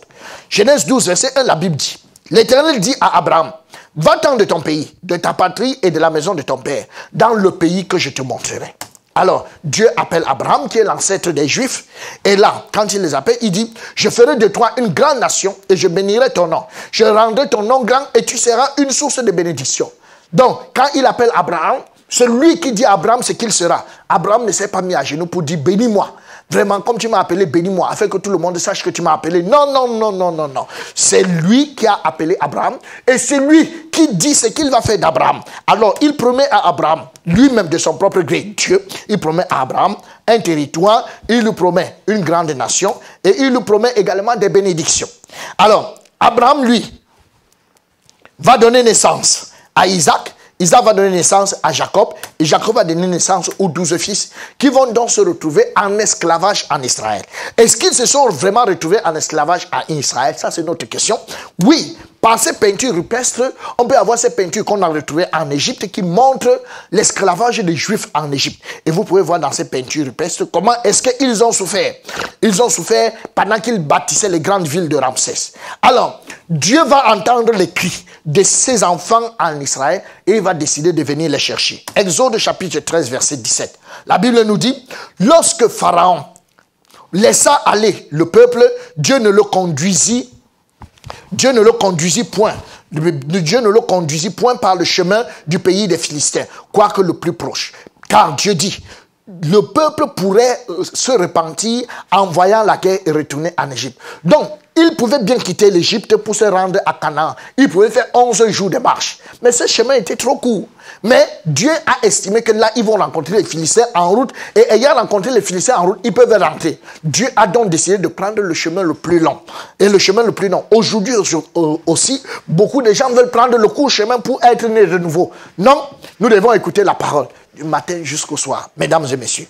Alors, mais Dieu fit faire, fit faire au peuple un détour par le car, par le chemin du désert, vers la mer Rouge. Les enfants d'Israël montèrent en armes hors du pays d'Égypte. Donc nous voyons là, ils vont donc partir de Sukkot, au lieu de partir de Sukkot immédiatement, donc ils seraient partis ici de Sukkot pour se rendre directement ici à Canaan, à ce point rouge. Mais au lieu d'aller tout droit, ça aurait pu faire 11 jours, mais ils vont plutôt partir de Sukkot, ici, et ils vont descendre à Etam. Et quand ils arrivent à Etam, ils descendent à Piairot. Alors, quand ils arrivent à Piairot, nous pouvons donc lire, ils partent de Sukkot et ils campaient à Etam. À Etam, à l'extérieur du désert. Donc, quand ils vont donc camper à Etam, donc quand ils, ils sont donc à Etam, de Etam, ils descendent à Piairot. Et Piairot, la Bible nous dit, l'Éternel allait devant eux le jour dans une colère de nuit pour les guider dans leur chemin et la nuit dans une colonne de feu pour les éclairer afin qu'ils marchassent jour et nuit. Alors, parle aux enfants d'Israël qu'ils se détournent et qu'ils campent devant pi entre Migdol et la. Entre Migdol et la mer, vis-à-vis de baal C'est en face de ce lieu que vous camperez près de la mer. Alors, ils vont donc arriver à Migdol, Donc pendant qu'ils arrivent à Migdol, ils vont donc arriver à Migdol et après ils vont traverser Migdol pour prendre la plage en face de baal Et voilà cette, cette plage ici. Donc ils vont donc prendre cette plage. Alors qu'est-ce que nous pouvons donc remarquer? Nous pouvons remarquer que pendant que Israël marche à quitter l'Égypte, Dieu s'est arrangé de manière que de ce côté, à droite, il y a les montagnes, à gauche, il y a les montagnes. Qu'est-ce que ça veut dire? Le peuple d'Israël ne peut être attaqué ni à gauche ni à droite. Ils sont en sécurité. Et derrière, il y a Dieu lui-même. Et devant, il y a Dieu. Donc ça veut dire que quand Dieu te sauve, Dieu lui-même s'occupe de ta sécurité. La seule chose, la seule preuve aujourd'hui que vous pouvez vous rendre compte que vous n'êtes pas encore sauvé, c'est que depuis que vous avez été sauvé, vous avez donné votre vie à Jésus, vous avez fait ceci, vous ne dormez même pas. Puisque au milieu de la nuit, vous devez vous lever pour essayer de protéger votre vie. Non, non, non, non, c'est pas comme ça. Quand Dieu sauve un homme, lui-même s'occupe de la sécurité de cet homme, comme il pouvait s'occuper de la sécurité d'Israël. Et il va les amener tous, tous ceux qui sont chemin, tous ceux qui sont sauvés passent par le même chemin. C'est très étonnant aujourd'hui parce que on se rend compte que quand quelqu'un dit qu'il est sauvé, on va aller se rendre compte que ah, il a été sauvé, mais ayant été sauvé, il, il est aujourd'hui, il est aujourd'hui en train de se battre lui-même pour être sauvé, il se bat pour faire ci, pour faire ça, c'est très lamentable.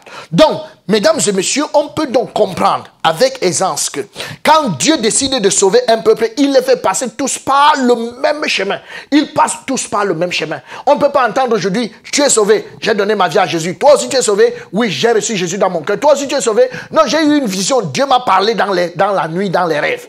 Mais attendez, si Dieu vous a parlé, et que vous-même, vous voulez sauver les gens, amenez-les là où Dieu vous a parlé pour que Dieu leur parle aussi. C'est ça qui est juste. Dieu ne peut pas t'avoir parlé dans les rêves, ou bien Dieu t'a parlé dans la brousse, ou bien Dieu t'a parlé quelque part. Et maintenant, quand toi tu viens sauver les gens, tu leur dis que répétez après moi. C'est injuste. Dieu t'a parlé, Dieu t'a sauvé en te parlant. Si Dieu t'a sauvé en te parlant, sauve tout le reste des gens en amenant Dieu à leur parler. C'est ça qui est juste. Mais nous pouvons donc nous rendre compte que celui que Dieu a sauvé, eux tous passent par le même chemin. Ils vont donc arriver à cette plage, cette plage qui est entre Migdol et la mer. Et d'arriver à cette plage, j'ai fait des recherches pour vous. Ce n'est pas pendant que le peuple marchait que Dieu a prêté ça. Dieu savait que le peuple passerait par là et c'est pour ça qu'il a prêté cet endroit, cette, plage. Et cette plage aujourd'hui, voilà une photo exacte de cet endroit.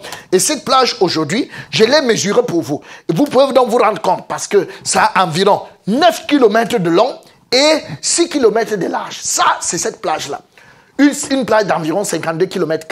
Donc, Dieu avait prévu ça parce qu'il savait qu'il allait amener 600 hommes sans compter les femmes et les enfants. Non, ça fait environ 2 millions de personnes. Il va les amener à cet endroit.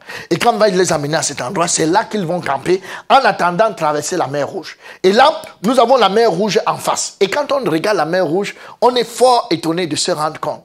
Vous voyez un peu, en faisant une coupe longitudinale de la mer, et en faisant ce qu'on appelle les en mettant ce qu'on appelle les courbes altimétriques. Donc quand on fait l'altimétrie, on se rend compte que vers le haut, vers le haut ici, vers le haut de la mer Rouge ici, vous voyez des ronds. Donc ça veut dire que c'était trop profond. Ça pouvait avoir 100 mètres de profondeur. Vers le bas aussi, ça pouvait avoir 100 mètres de profondeur. Mais ici, voilà la plage, là vous voyez écrit Égypte. C'est exactement là que le peuple était campé. Et quand vous regardez devant, quand vous regardez en accord avec euh, les courbes altimétriques, vous vous rendez compte qu'il n'y a pas de rond là. Et s'il n'y a pas de rond, ça veut dire qu'en fait, là devant, ce n'était pas trop profond. Donc, on peut voir la mer descendre d'une manière régulière et aller remonter de l'autre côté. Donc, ce n'était pas trop profond. Et cela veut nous montrer que, en fait, Dieu a mis euh, la plage où le peuple devait camper en face de là où ce n'était pas profond. Et c'est pour ça que quand Dieu va ouvrir la mer, il va ouvrir la mer exactement à cet endroit. Dès qu'il ouvre la mer à cet endroit, donc vous pouvez vous rendre compte qu'à gauche c'était profond, à droite c'était profond, mais il a ouvert à cet endroit et c'est là où le peuple va traverser. Quelle est la preuve donc qu'effectivement le peuple a traversé? C'est parce que plus tard, une équipe est passée à cet endroit avec des caméras robots et ils sont allés dans le fond de la mer et ils vont donc trouver des fossiles des, chariots. Et ça sont les chariots d'Égypte qui sont restés dans la mer Rouge. Vous voyez un peu là, nous avons les axes nous avons là aussi les, coudes des personnes, nous avons là un peu tous ces axes-là. On a retrouvé ça dans la mer Rouge. Vous avez ici le coude, euh, le coude de certains animaux. On a retrouvé tout ça dans la mer Rouge. Et on a aussi retrouvé le corps du pharaon qui était mort dans la mer Rouge. Parce que tous les pharaons, ils étaient momifiés. Et quand on a retrouvé exactement aussi ce pharaon, parce que ça, c'est la photo d'un pharaon momifié. Vous voyez comment il est tout blanc, mais seulement le pharaon qu'on a trouvé dans la mer Rouge, lui, il était pratiquement tout noir, euh, tout blanc comme vous le voyez parce qu'il a duré dans l'eau. Et nous voulons aussi voir que autour de sa bouche ça a été rangé, ses oreilles ont été rangées et puis ses yeux ont été rangés. La bouche qui ne voulait pas confesser la gloire de Dieu a été rangée, les oreilles qui ne voulaient pas entendre parler de Dieu ont été rangées, les yeux qui ne voulaient pas voir la gloire de Dieu ont été rangés. Et ce pharaon, il est aujourd'hui dans le musée il est aujourd'hui dans le musée au Caire. Vous pouvez aller au musée au Caire et vous le retrouverez là-bas dans les sarcophages. Donc, voilà un, pharaon normal et voilà le pharaon Merefta qui est mort pendant la traversée de la mer Rouge. Or, tout ceci, c'est une évidence que, effectivement, nous pouvons conclure par ces faits historiques que, effectivement, le jardin d'Éden est vrai, l'arche de Noé est vrai, et L'exode est également vrai. C'est vrai aussi pour la, tour de Babel, mais nous ne l'avons pas vu.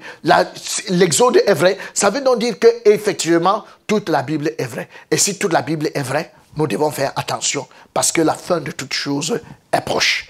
Alors maintenant, nous allons continuer de connaître Dieu. Là, nous avons connu Dieu par les faits historiques. Maintenant, nous allons connaître Dieu par dans sa relation avec son peuple. Et dans sa relation avec son peuple, quel est le peuple avec qui Dieu a vécu? Dieu a vécu avec Israël afin que si quelqu'un veut connaître Dieu, il part regarder comment Dieu vivait avec Israël. Alors quand il va examiner comment Dieu vit avec Israël, il va comprendre qui est Dieu. C'est pour ça que nous, aujourd'hui, nous voulons connaître le seul vrai Dieu. Et nous allons examiner la relation de Dieu avec Israël. Et c'est pour ça que nous lisons ce premier texte qui nous dit, 1 Corinthiens 10, verset 11, il dit, ces choses leur sont arrivées pour servir d'exemple. Et elles ont été écrites pour notre instruction, à nous qui sommes parvenus à la fin des siècles. Donc Dieu dit que les choses qui sont arrivées à Israël ont été, sont arrivées à Israël pour nous servir d'exemple. C'est-à-dire que c'est arrivé à Israël, c'est l'exemple. Comme on dit, exemple d'application. Avant de venir faire les exercices. Donc, nous, nous serons l'exercice. Mais Dieu a fait un exemple d'application. Et il est bien. La Bible dit, et c'est écrit. Il n'a pas dit que nous devons imaginer, mais c'est écrit à pour notre instruction, pour que cela soit notre instruction. Donc, on va donc examiner ce qui s'est passé. Pour qui? C'est une instruction pour qui? Pour nous qui sommes parvenus à la fin des siècles. Alors, nous allons donc voir, en accord avec Somme 103, verset 7, la Bible dit, il a manifesté ses voix à Moïse et ses œuvres aux enfants d'Israël. Il a manifesté ses voix à Moïse et ses œuvres aux enfants d'Israël. Allons donc voir les œuvres de Dieu en Israël. Alors l'histoire d'Israël, comme je venais de vous le dire, Abraham est l'ancêtre d'Israël, il va donner naissance à Isaac, Isaac va donner naissance à Jacob, Jacob va donner naissance aux douze fils qui étaient en esclavage en Israël et que Dieu est parti sortir. La question qu'on peut bien se poser aujourd'hui, c'est pourquoi Dieu a choisi Israël? Dieu a choisi Israël pour qu'il soit témoin de Dieu. En accord avec Ésaïe chapitre 43 verset 12. C'est moi qui ai annoncé sauvé, prédit. Ce n'est point parmi vous un Dieu étranger. Vous êtes mes témoins, dit l'Éternel, et c'est moi qui suis Dieu. Dieu dit que vous êtes mes témoins. Vous êtes mes témoins, et c'est moi qui suis Dieu. Donc, vous savez, on dit ça, ce sont les témoins. Dieu dit qu'il y a un peuple sur la terre qui est son témoin, Israël. Alors, Dieu s'appelle encore Jéhovah. Donc, ça veut dire que Dieu, euh, Israël est le témoin de Jéhovah. Donc, Israël en tant que nation. Donc, ça n'a pas de sens aujourd'hui que vous voyez un homme au quartier, un noir ou bien un français ou un blanc, qui vous dit qu'il est témoin de Jéhovah. S'il est témoin de Jéhovah, il est dans quelle tribu? Pour être témoin de Jéhovah, il faut être juif. Et ce sont les juifs qui sont les témoins de Jéhovah. Il existe deux témoins dans la Bible. Les témoins de l'Église, les témoins de Christ, c'est l'Église. Les témoins de Jéhovah, c'est Israël. Alors, pourquoi Dieu choisit Israël? Dieu choisit Israël parce que c'est la plus petite des nations. La plus petite des nations, pourquoi? On voit ici, ce n'est point parce que vous surpassez en nombre tous les peuples que l'Éternel s'est attaché à vous et qu'il vous a choisi, car vous êtes le moindre de tous les peuples. Donc, quand on regarde ceci, Israël, c'est un petit peuple, mais Dieu l'a choisi. Pourquoi? Parce que si Dieu choisissait les États-Unis, et que les États-Unis battent une nation en temps de guerre, ah, tout le monde, on ne va pas voir Dieu là-dedans, on va savoir que ah, c'est normal, c'est les États-Unis. Mais Dieu n'a pas choisi une petite nation comme Israël. C'est la raison pour laquelle vous pouvez vous rendre compte que quand Israël va battre tout le reste des nations en 67 pendant la guerre de six jours, il va battre toutes les nations arabes, toute la coalition arabe en six jours. Dieu va euh, Israël va les mettre à plate couture. On peut donc se rendre compte que ce n'est pas Israël, mais c'est plutôt Dieu derrière Israël. Donc nous pouvons comprendre, en regardant ces monsieur, que si c'est costaud, vous dites que vraiment là où je suis, j'ai battu ce petit garçon parce que Dieu m'a aidé, vous ne comprendrez rien. Mais si ce petit garçon renverse ce gros, immédiatement, vous-même, vous comprenez, vous comprenez immédiatement que Dieu est derrière ce petit garçon. Pourquoi Dieu a choisi Israël? Dieu a choisi Israël parce que Israël serait le maître du monde. Oui, ils sont effectivement les maîtres du monde. Pourquoi? Écoute Israël, tu vas aujourd'hui passer le Jourdain pour te rendre maître de toutes les nations, plus grandes et plus puissantes que toi, de villes grandes et fortifiées jusqu'au ciel. Donc Israël aujourd'hui, ils maîtrisent tout dans le monde, ils sont en tête dans le monde. C'est Dieu qui l'a dit. Une petite nation. C'est Dieu qui l'a dit. Donc Dieu choisit Israël effectivement pour aussi écrire la parole de Dieu. Dieu a choisi Israël pour écrire la parole de Dieu en, rapport avec Romains chapitre 3 verset 13. Il est grand de toute manière. Et tout d'abord en ce que les oracles de Dieu leur ont été confiés. S'il vous plaît, les oracles, s'il vous plaît, les prophéties, elles ont été, confiées à Israël. C'est très étonnant aujourd'hui de voir un Africain, de voir un Français se lever et dire qu'il est prophète. Vous êtes prophète de quoi, je vous en prie Parce que pour être prophète, il faut d'abord être juif. Allez lire Hébreu chapitre 1, verset 1. Parce que c'est à eux que les oracles ont été confiés. Ça, ça ne nous a pas été confié. Le salut vient d'Israël. Pour nous aujourd'hui, notre prophétie consistait à lire, à dire il est écrit. Mais notre prophétie ne consiste pas à dire ainsi parle l'Éternel. Il ne nous parle pas. Il nous parle, si oui, c'est par les Écritures. Donc, et nous pouvons dire, il est écrit. Mais nous ne pouvons pas dire, ainsi parle l'Éternel. Parce que les oracles ont été confiés aux Juifs qui les ont consignés par écrit. Pourquoi Dieu choisit Israël? Il choisit Israël parce que c'est le peuple par lequel le Messie devrait naître. Il fallait bien un peuple par lequel le Messie devrait naître. Et pourquoi Dieu, et c'est pour ça qu'il dit dans Romains 9, verset 5, et les promesses, et les patriarches, et de qui est issu, selon la chair, le Christ, qui est au-dessus de toutes choses, Dieu bénit éternellement. Amen. Alors, pourquoi Dieu choisit Israël? Dieu choisit Israël parce que c'est la nation que Dieu aime. Dieu, il fallait bien qu'en tant que Dieu, qu'il ait une nation qu'il aime. Alors, il va donc choisir Israël pour l'aimer. Et voici la nation que Dieu aime, en accord avec Ésaïe 43, verset 4. Parce que tu as du prix à mes yeux, parce que tu es honoré, et que je t'aime. Je donne les hommes à ta place et des peuples pour ta vie. Dieu dit que je donne parce que tu as du prix à mes yeux, parce que tu es honoré et que je t'aime, je donne des peuples à ta, hommes à ta place et des peuples pour ta vie. Il donne des peuples pour sa vie. Des peuples. Je t'aime. Dieu a dit à Israël, je t'aime. Alors, observons bien. Dieu dit à Israël, je t'aime. Et voici Israël. Et quand nous regardons Israël, là où Israël est localisé, donc de part et d'autre, nous voyons que partout nous avons le Liban, la Syrie, la Jordanie, l'Égypte, la mer Rouge. Donc Dieu dit qu'il aime Israël. Mais regardez l'amour de Dieu. Dieu, c'est Dieu qui localise, qui donne des territoires à toutes les nations. Et regardez là où il s'en va localiser Israël. Il localise Israël au milieu des pays arabes. Donc tous les pays qui sont tout autour d'Israël sont des pays arabes. Et quand les Arabes se lèvent le matin, leur prière est de savoir, Dieu, accorde-moi un moyen comment je peux effacer Israël de cette terre. Mais comment Dieu peut prendre, peut dire qu'il aime Israël? Il prend Israël pour aller mettre au milieu de ses ennemis. C'est un enseignement qu'il nous faut bien comprendre. Pourquoi Dieu est parti mettre Israël au milieu de ses ennemis alors qu'il aime Israël? Si une maman donne naissance à son enfant, quand elle a donné naissance à son enfant, si elle veut et c'est pour ça que généralement chez nous en Afrique, quand une maman met son enfant au monde, elle va acheter des serviettes neuves, elle achète des draps neufs, tout, parce qu'elle ne veut pas qu'un microbe attaque son enfant. Mais Dieu, lui, il dit qu'il aime Israël, mais il met Israël au, milieu de ses ennemis. Pourquoi? Le premier enseignement que nous devons voir dans cet exemple, puisque c'est pour nous que ça a été fait, il s'était donc pour montrer à Israël que le nombre de tes ennemis n'est pas un problème mais si je suis avec toi, le nombre de ses ennemis ne veut rien dire. Donc, il veut montrer à Israël que si je suis avec toi, c'est suffisant. Rien à faire. Tu auras la victoire sur quelle quantité d'ennemis qu'il soit.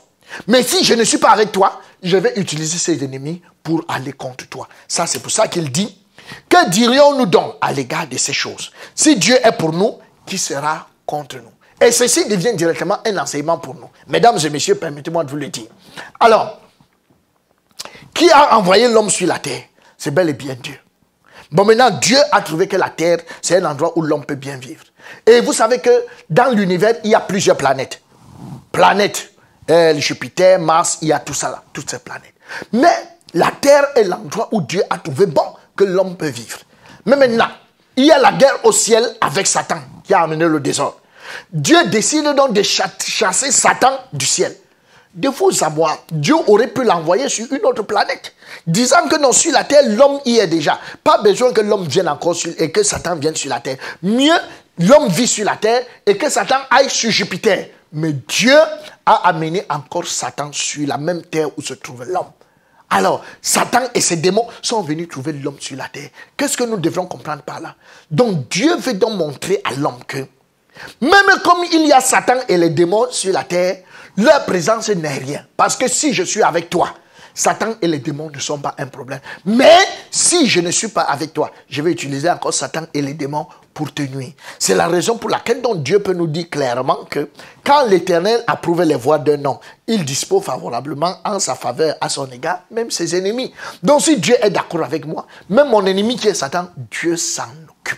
Alors pour qu'il soit d'accord avec moi, il faut que je sois né de nouveau. Et ça, il faut bien que nous le comprenions, que c'est Dieu qui gère toutes ces choses. Mais malheureusement, aujourd'hui, Satan et les démons sont arrivés. Et Israël aussi avait fait cette erreur.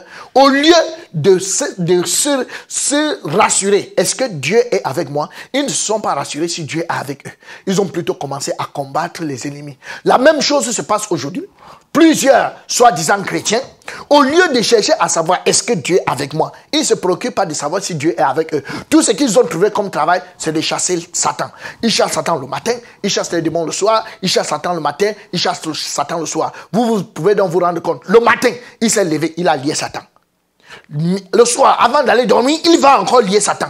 À minuit, il se lève, il lie encore Satan. L'autre matin, quand il se lève, il y a encore Satan, il ne se pose pas la question. Je l'ai d'abord lié hier, qu'il a délié entre temps. Et c'est comme ça qu'on chasse Satan en Amérique, on chasse Satan en France, on chasse Satan en Afrique, mais Satan est toujours là. Un seul Satan. Plusieurs chrétiens le chassent. Avec Jésus derrière eux, mais Satan est toujours là. Vous ne trouvez pas que c'est un problème? Vous-même, vous vous rendez compte que vous êtes sur la terre. C'est Dieu qui vous envoie sur la terre. Dieu envoie Satan sur la terre. Vous, appelons le pasteur comme ça. Le président prend un décret, c'est lui le président, c'est Dieu. Et puis maintenant, le pasteur, lui, il est là, un sous-préfet. Et le sous-préfet décide que non, tu ne vas pas rester ici. Donc, le président décide d'envoyer Satan sur la terre. Et toi, le petit sous-préfet de Dieu, tu dis, j'ai décidé que toi, Satan, tu ne resteras pas sur la terre. Je te prends et j'enferme dans les abîmes. Et ils font ce travail depuis des années. Mesdames et messieurs, en arrivant sur cette terre, vous allez trouver que vos parents chassaient le diable. Ils sont morts, le diable est toujours là vous-même vous allez chasser le diable, il sera toujours là. Est-ce que vous ne comprenez pas qu'il y a une erreur dans cette affaire? Il y a une mécompréhension, il y a une mauvaise compréhension des Écritures. Le problème n'est pas Satan et ses démons, mais le problème c'est de savoir est-ce que je suis avec Dieu? Si je suis avec Dieu, Dieu dispose favorablement même mes ennemis. En ce qui me concerne, là où je suis aujourd'hui, puisque je suis avec Dieu, non, il n'y a pas de problème. Je peux aller dans mon village en paix. Ce sont même les sorciers qui vont venir me servir. Parce que Dieu est avec moi. Il dispose favorablement même mes ennemis. Allez voir qui a donné à manger à Élie. Et regardons ce texte pour mieux comprendre. Dans Job chapitre 1, verset 6, la Bible nous dit Or, les fils de Dieu vinrent un jour se présenter devant l'Éternel. Et Satan vint aussi au milieu d'eux. Et on dit Dieu, les fils de Dieu vinrent un jour se présenter devant l'Éternel. Et Satan est aussi venu. Écoutez-moi très bien. Une réunion devant l'Éternel et Satan vient. C'est fort étonnant. Donc Satan assiste à une réunion devant l'Éternel. Vous, vous avez assisté à une réunion devant l'Éternel? Non. Satan assiste à une réunion devant l'Éternel. Alors, quand il vient, écoutez ce qui se passe. L'Éternel dit à Satan, s'il vous plaît, c'est l'Éternel qui lui adresse la parole en premier lieu. Il dit, d'où viens-tu? Et Satan répondit à l'Éternel, de parcourir la terre et de m'y promener. Satan, Dieu lui pose la question, tu sors d'où? Il dit, j'ai parcouru la terre et puis, subitement, j'ai appris qu'il y a une réunion et je suis venu. Alors, quand donc là, étant à la réunion, Dieu lui pose la question. L'Éternel dit à Satan, as-tu remarqué mon serviteur Job? Il n'y a personne comme lui sur la terre. C'est un homme intègre, droit, craignant Dieu. Qui amène le nom de Job dans la conversation? C'est Dieu. Dieu amène le nom de Job dans la conversation et il lui demande que, est-ce que tu as, connais mon serviteur Job? Est-ce que tu vois comment il me sert Bon, Satan lui dit que, mais attends, est-ce que, et Satan répondit à l'éternel, est-ce que, est-ce d'une manière désintéressée que Job craint Dieu? Hmm? Est-ce qu'il te craint d'une manière désintéressée? Mais là, tu vas protéger lui, sa maison et tout ce qui lui appartient. Tu as béni l'œuvre de ses mains. Comment est-ce que Satan sait que Dieu a toujours protégé Job? Dieu, euh, Satan le sait parce que à plusieurs reprises, il a essayé d'attaquer Job, mais il s'est rendu compte qu'il y avait une main protectrice. De la même manière, vous, là où vous êtes là, vous êtes aujourd'hui, on vous dit, vous avez 30 ans, vous avez 20 ans. On vous dit que vraiment, si vous ne priez pas avant de dormir, vraiment vous serez détruit. Vraiment, Satan va vous attaquer, Satan va vous tuer. Est-ce que ce n'est pas un peu exagéré? De vous à moi. Les sorciers qui, sont dans votre famille existaient depuis. Quand vous êtes né, vous étiez encore bébé. Est-ce que vous priez pour votre sécurité? Votre maman même était peut-être païenne. Personne ne priait pour vous. Vous pensez que vous avez survécu comment? Pas face à ces sorciers. Ils vous portaient, ils peuvent vous caresser. Mais vous avez survécu comment? Parce que les yeux de l'éternel étaient sur vous. Il vous a protégé. Et il n'a pas permis qu'on vous fasse du mal. Donc, on ne vous raconte pas aujourd'hui que c'est parce que tu fais ci, tu fais ça, c'est pour ça que Dieu... Non, ça n'a pas de sens. Et maintenant, vous avez grandi. Vous avez grandi et vous avez 20 ans, vous avez 30 ans. Et aujourd'hui, un pasteur se lève et vous dit que votre mère veut vous tuer, votre oncle veut vous tuer. Et à cause de ça, vous n'allez plus dans votre village. Vous ne pouvez plus aller au village, vous ne pouvez plus voyager parce que votre oncle peut vous tuer. C'est aberrant. C'est très aberrant. Il veut vous tuer comment? Personne, la Bible dit, qu'aucun cheveu de notre tête ne peut tomber si Dieu l'approuve. Alors, nous avons besoin de le comprendre. Et ici, nous, avec le cas de Job, Job, Satan reconnaît que lui, on ne peut pas toucher à Job parce que Dieu le protège. Et Dieu vous protège depuis trop longtemps. Cela, il ne vous a pas demandé votre avis, mais c'est lui qui a su votre protection parce que s'il vous lâche, vous ne, vous ne survivrez pas. Alors, Satan fait donc une proposition à Dieu. Dieu il dit à Dieu, mais étends ta main. Et quand ta main touche à tout ce qui lui appartient, et je suis sûr qu'il te maudit en face, il dit à Dieu d'étendre sa main parce que lui, Satan, ne peut pas étendre sa main. Il peut étendre sa main, mais sa main ne prospérera pas tant que Dieu est là. Alors, la Bible nous dit donc, l'Éternel dit à Satan, voici, tout ce qui lui appartient, je te le livre. Seulement, ne porte pas ta main, ne porte pas la main sur lui. Et Satan se retira de devant la face de l'Éternel. C'est très étonnant, mes chers amis. Aujourd'hui, vous entendez des personnes qui rentrent dans un culte et veulent commencer le culte et ils disent que maintenant, il faut d'abord que Satan sorte. Il faut d'abord que Satan et ses démons, ils vont d'abord assainir le milieu. Mais quelle est cette histoire? Vous entrez dans votre maison, il fait noir. Et vous voulez qu'il y ait la lumière, vous chassez d'abord l'obscurité avant de mettre la lumière. Mettez la lumière et l'obscurité sortira. Alors ici, Satan est vous vous rendez compte que Satan ne peut absolument rien dans la vie de quelqu'un. Et l'Éternel dit à Satan, voici, tout ce que Job a, je te le livre. C'est moi Dieu qui te le livre. Alors, voici, tu vas toucher, tu vas toucher d'ici jusque-là, mais seulement ne porte pas la main sur lui. Alors, Satan vient maintenant avec l'ordre de Dieu pour toucher la vie de Job. Et maintenant, on va dire, les malheurs qui sont survenus dans la vie de Job, ça vient de qui? Est-ce que ça vient de Satan? Non, ça vient de Dieu. C'est pour ça que nous pouvons conclure aisément. Lamentation 3.37, qui dira qu'une chose arrive sans que le Seigneur l'ait ordonné. N'est-ce pas de la volonté du Très-Haut que viennent les maux et les biens? Les maux et les biens. Maux, c'est le pluriel de mal. Le mal et le bien viennent de Dieu. C'est Dieu qui dit. Dieu ne s'est pas caché pour ça. Il dit, le mal vient de Dieu, le bien vient de Dieu. C'est lui qui fait toutes ces choses. Mais on a attribué tout le mal à Satan et on a attribué tout le bien Dieu. Mais je voudrais vous dire, si depuis longtemps vous avez cru que le mal vient de Satan et le bien vient de Dieu, c'est que vous n'êtes pas né de nouveau. Parce que vous ne connaissez pas Dieu. En fait, le seul vrai Dieu, le mal et le bien viennent de lui. Et si le mal et le bien viennent de lui, vous pouvez bien voir. Je forme la lumière et je crée les ténèbres. C'est Dieu qui dit. Je donne la prospérité et je crée l'adversité. Moi, l'éternel, j'ai fait toutes ces choses. C'est lui l'éternel. Il dit qu'il fait toutes ces choses. Regardez 1 Samuel 2, verset 6. Il dit, l'éternel fait mourir et il fait vivre. Il fait descendre au séjour des morts et il en fait remonter. Il dit que c'est lui, l'éternel, qui fait toutes ces choses. Mais dans au quartier, les gens disent, non, le bien vient de Dieu, le mal vient de Satan. C'est pour ça que nous allons lutter contre Satan. Non, c'est une erreur. C'est une erreur. La Bible dit 1 Samuel 2,7 L'Éternel appauvrit et il, enrichit, il abaisse et il élève. Aujourd'hui, on a pris plusieurs familles en otage. On leur dit que non, euh, c'est Satan, votre famille, vous avez l'esprit de pauvreté. Vous avez l'esprit de pauvreté, vous avez l'esprit de pauvreté. Non, L'éternel, c'est l'éternel qui appauvrit et c'est l'éternel qui enrichit. C'est lui qui abaisse et c'est lui qui élève. Et ce n'est pas une autre personne. Satan n'a rien à voir là-dedans. De la poussière, il retire le pauvre. Du fumier, il retire l'indigent pour les faire asseoir avec les grands. Et il leur donne en partage un trône de gloire. Car à l'éternel sont les colonnes de la terre et c'est sur elles qu'il a posé le monde. C'est toujours l'éternel qui parle. L'éternel dit, Deutéronome 32, verset 39, Sachez donc que c'est moi qui suis Dieu et qu'il n'y a point de Dieu près de moi. Je fais vivre et je fais mourir. Je blesse et je guéris. Et personne ne délivre de, la main, de ma main. Mesdames et messieurs, vous pouvez vous rendre compte, quand vous allez dans nos villages en Afrique, vous allez vous rendre compte que un homme ne meurt jamais pour rien. Et on pose toujours la question qui a tué? Ouais, qui a tué cet homme? Ouais, qui a tué cet homme? Mais Dieu vous donne la réponse aujourd'hui. Il dit c'est moi qui tue et c'est moi qui fais vivre. Alors si quelqu'un n'est pas content, qu'il aille le voir. Donc, quand il décide de tuer quelqu'un, il va donc utiliser un moyen, comme ici.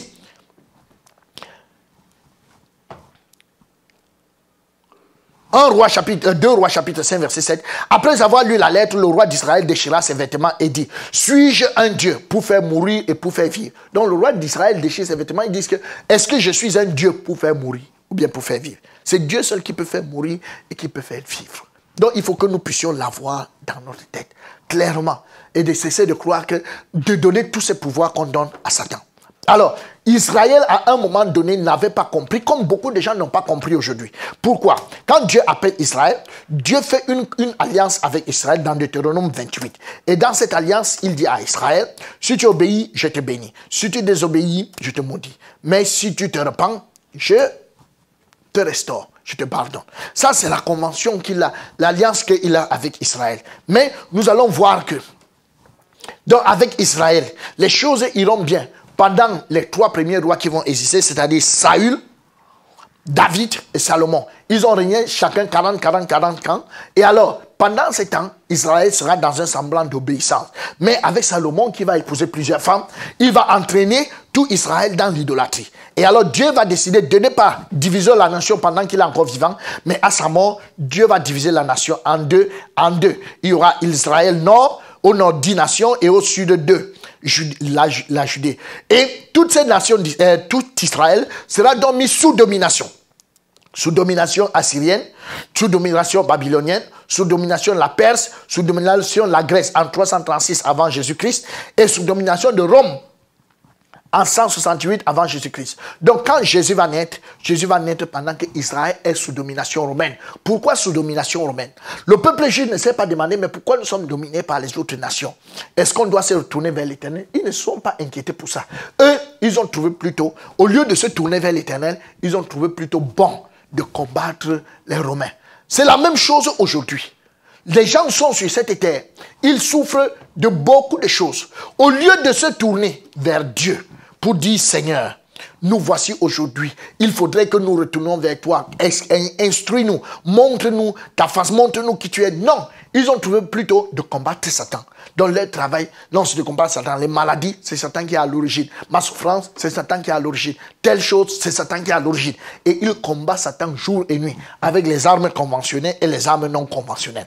Quand Jésus vient, lui-même, il trouve cet état de choses et il fait savoir à ces gens. Mes chers amis, Matthieu 10, verset 28. Ne craignez pas ceux qui tuent le corps et qui ne peuvent tuer l'âme, mais craignez plutôt celui qui peut faire périr l'âme et le corps dans la chaîne. Donc, ça ne vous sert à rien de combattre les Romains. Les Romains ne peuvent pas tuer, ne peuvent tuer que votre corps. Ils ne peuvent pas tuer votre âme. Ils ne peuvent pas vous envoyer en enfer. Craignez celui qui peut vous envoyer en enfer. Pourquoi? Si même les Romains vous tuent et que vous êtes né de nouveau, s'il a dit que vous soyez né de nouveau et qu'un Romain te tue, tu meurs, tu vas au ciel. Donc, si tu meurs, tu vas au ciel. Qu'est-ce que le diable a gagné? Rien. Mais si tu meurs, tu vas en enfer parce que le travail du diable, c'est que vous soyez en enfer avec lui. Il leur a donc dit que non, ne vous inquiétez pas de ça, ne craignez pas ce qui tue le corps. Vous êtes aujourd'hui, vous luttez contre le célibat, vous luttez contre les maladies, vous luttez contre les sorciers. Les sorciers tuent quoi? Les sorciers tuent le corps. Les maladies tuent quoi? Les maladies tuent le corps. La famine tue quoi? La famine tue le corps. Et toutes ces choses contre lesquelles vous luttez, ça tue le corps. Donc ne craignez pas ça.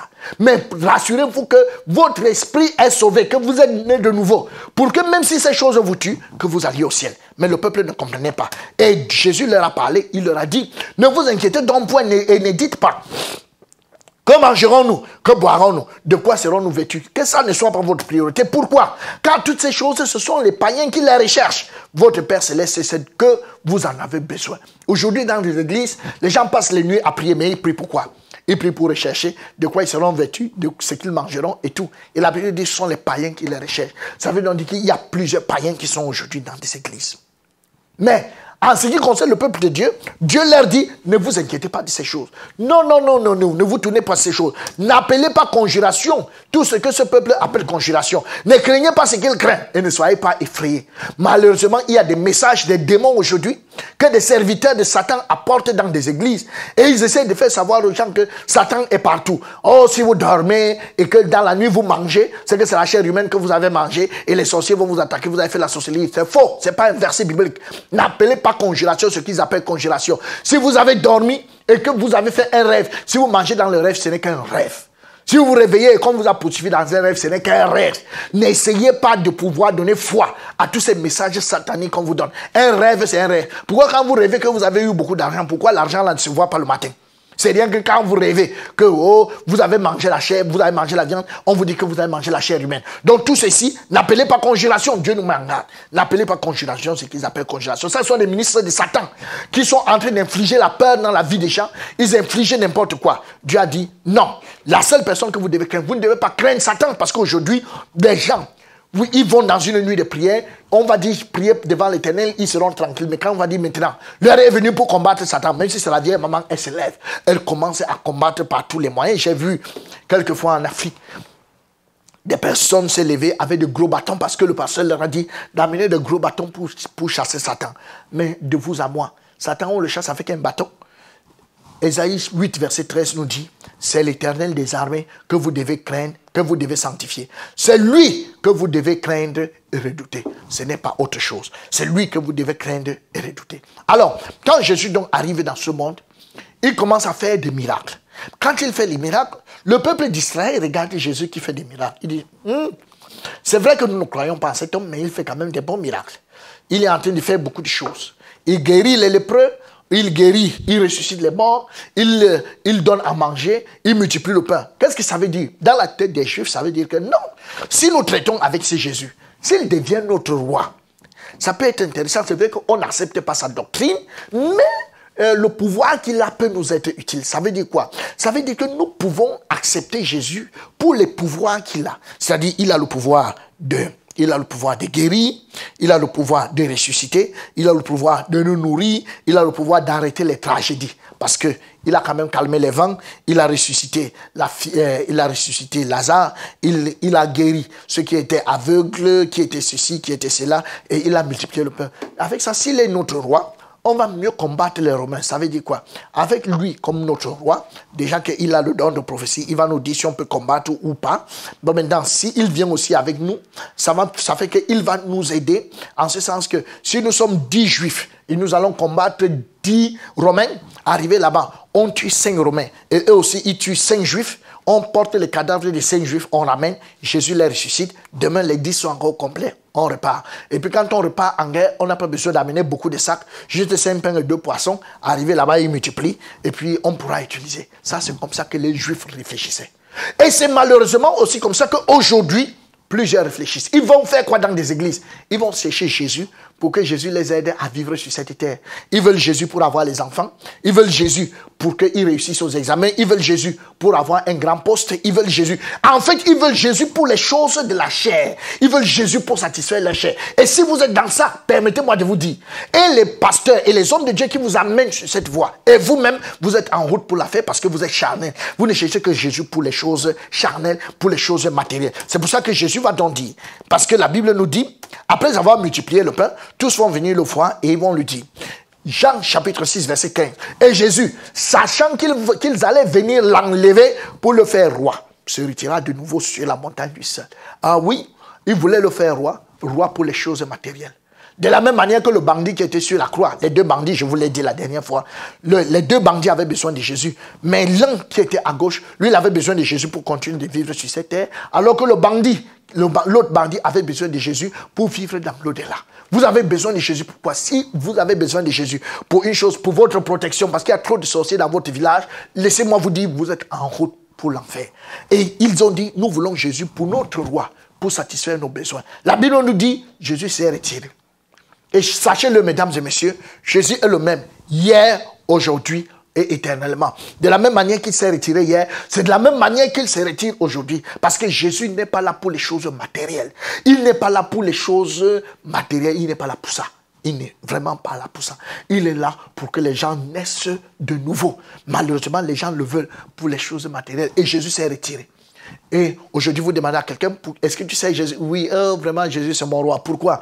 Hein, Parce que tu ne peux pas savoir vraiment, pasteur, euh, je n'avais pas d'enfant. Quand je suis arrivé dans cette église, on a prié pour moi et Jésus m'a donné un enfant. Sache que Jésus n'est pas ton roi. Il n'est pas le roi pour ce genre de choses. Et alors, quand Jésus a refusé d'être leur roi, dans la Bible, alors tout le peuple répondit que son sang retombe sur nous et sur nos enfants. Donc ils ont décidé de tuer Jésus parce que Jésus a refusé d'être leur roi. Les hommes, de Dieu et les pasteurs peuvent bien le constater. Il y a beaucoup de pasteurs qui meurent dans la misère et il y a pourtant connu des années de gloire. À l'époque où il chassait encore les démons, il faisait beaucoup de choses où il avait entre guillemets l'onction. Non, il pouvait voir plusieurs fidèles. Les gens l'appelaient papa et tout. Jusqu'à un moment donné, l'onction est finie et il meurt seul. Pourquoi Ces gens n'étaient que là pour les besoins de la chair. Donc, nous n'allons pas être des ministres de la chair. De la même manière, pour Jésus, ils ont décidé de le tuer. Le tuer parce qu'il ne voulait pas être leur roi pour pouvoir aux besoins charnels. Aujourd'hui, la Bible nous dit qu'il y a beaucoup de, pasteurs, beaucoup de, hommes de Dieu, ils sont assis devant la porte. Ils sont là assis pour faire des prosélytes. Des prosélytes, pourquoi? Ce qui les amène, non seulement ils sont assis devant la porte du ciel, eux-mêmes ils n'entrent pas et ils ne font entrer personne. Mais ils sont seulement là en train de promettre, venez chez nous, vous allez voyager. Venez chez nous, vous allez épouser un blanc. Venez chez nous, votre vie va changer. Venez chez nous, vous allez réussir dans vos affaires. Ça, ce sont des prophètes de malheur qui, non seulement eux-mêmes ils n'entrent pas, mais vous-même, ils ne vous permettront pas d'entrer. Permettez-moi de vous dire, ce sont ces gens qui détruisent toute l'Afrique. Mais revenons dans notre texte. Ils ont donc décidé de tuer Jésus. Quand ils vont tuer Jésus, ils vont dire que son sang retombe sur nous et sur nos enfants. Effectivement, ça va être très grave. Parce que à partir de ce moment, Jésus lui-même va dire. Et Jésus, pendant qu'il portait sa croix, Jésus se tourna vers elle et dit, Fille de Jérusalem, ne pleurez pas sur moi, mais pleurez sur vous et sur vos enfants pleurez sur vous sur vos enfants. Pourquoi? Parce que la déclaration que viennent de faire vos pères, là, ça va être très grave. Il dit, malheur aux femmes qui seront enceintes et à celles qui allaiteront en ces jours-là. Car il y aura une grande détresse dans le pays et de la colère contre ce peuple. Ils tomberont sur le tranchant de l'épée. Ils seront amenés captifs. Toutes, ils seront parmi toutes les nations. Et Jérusalem sera foulée aux pieds par les nations jusqu'à ce que le temps des nations soit accompli. Au milieu de l'angoisse et de la détresse où te réduira ton ennemi, tu mangeras de fruits de tes entrailles, la chair de tes fils et de tes filles, que l'Éternel ton Dieu sera donné. Dieu savait que, euh, que, Israël allait désobéir et il avait déjà préparé dans la convention. Il avait écrit dans la convention les choses qui arriveraient à Israël au cas où Israël désobéirait. Et effectivement, il avait dit qu'ils il devaient manger le fruit de leurs entrailles, qu'ils allaient manger leurs enfants. En fait, en l'an 70 après Jésus-Christ, l'empereur Titus avec l'armée romaine, ils vont barricader Jérusalem. Personne n'entre et personne ne sort. Ils vont pratiquement tout brûler et tout le peuple d'Israël était confiné à l'intérieur de Jérusalem. Mais il va attendre pendant longtemps Titus et toute son armée. Et il va dire, mais pourquoi ces gens ne se rendent pas? Il va donc envoyer des espions à l'intérieur. Il va donc se rendre compte qu'en fait, le peuple d'Israël, ils ont commencé à manger leurs propres enfants. Ils vont trouver des tas d'os parce que le peuple d'Israël mangeait ses propres enfants. Quelle catastrophe Il va tuer plusieurs. Et ils vont mettre même cette, cette stèle qui existe en Israël jusqu'à présent. Et ça, ce n'était que le début. Ce n'était que le début des temps difficiles. Et voici ce, que, qui a été écrit dans la convention, dans l'alliance avec Israël. L'Éternel de Dieu te dispersera parmi tous les peuples d'une extrémité de la terre à l'autre. Et là, tu serviras d'autres dieux que n'ont connu ni toi ni tes pères, du bois et de la pierre. Donc ils vont même se procéder devant d'autres dieux. J'exterminerai Israël du pays que je lui ai donné. Je rejetterai loin de moi la maison que j'ai de consacrer à mon nom. Et Israël sera un sujet de sarcasme et de raillerie parmi tous les peuples. Et tu seras un sujet d'étonnement, de sarcasme et de raillerie parmi toutes les nations, les peuples qui, vers chez qui l'Éternel te mènera. Donc toutes les prophéties contre Israël étaient déjà arrêtées. Et il a dit, je les poursuivrai par l'épée. Dieu, ce n'est pas Satan, je les poursuivrai par l'épée, par la famine et par les pestes. Je les rendrai un objet de froid pour tous les royaumes de la terre, un sujet de malédiction, un sujet de désolation, de moquerie et d'opprobre parmi toutes les nations où je les chasserai. Donc ça, c'est l'Éternel qui parle. Je vais les poursuivre. Si l'Éternel te poursuit, mon bien-aimé, tu vas aller te cacher où? Et il te poursuit. Il pourrait même te poursuivre sans aucun instrument. Mais s'il a l'épée, au lieu même que l'épée soit suffisante, mais ce n'est pas suffisant, il prend l'épée, il prend la famine, il prend la peste et il te poursuit avec ces choses. Mon frère, tu ne peux pas t'en sortir. Donc là où tu es, si tu ne nais pas de nouveau, l'Éternel est derrière toi en train de te poursuivre. Et la fin de toute chose sera tellement difficile. Et il dit, c'est moi qui appelle de l'Orient un oiseau de proie.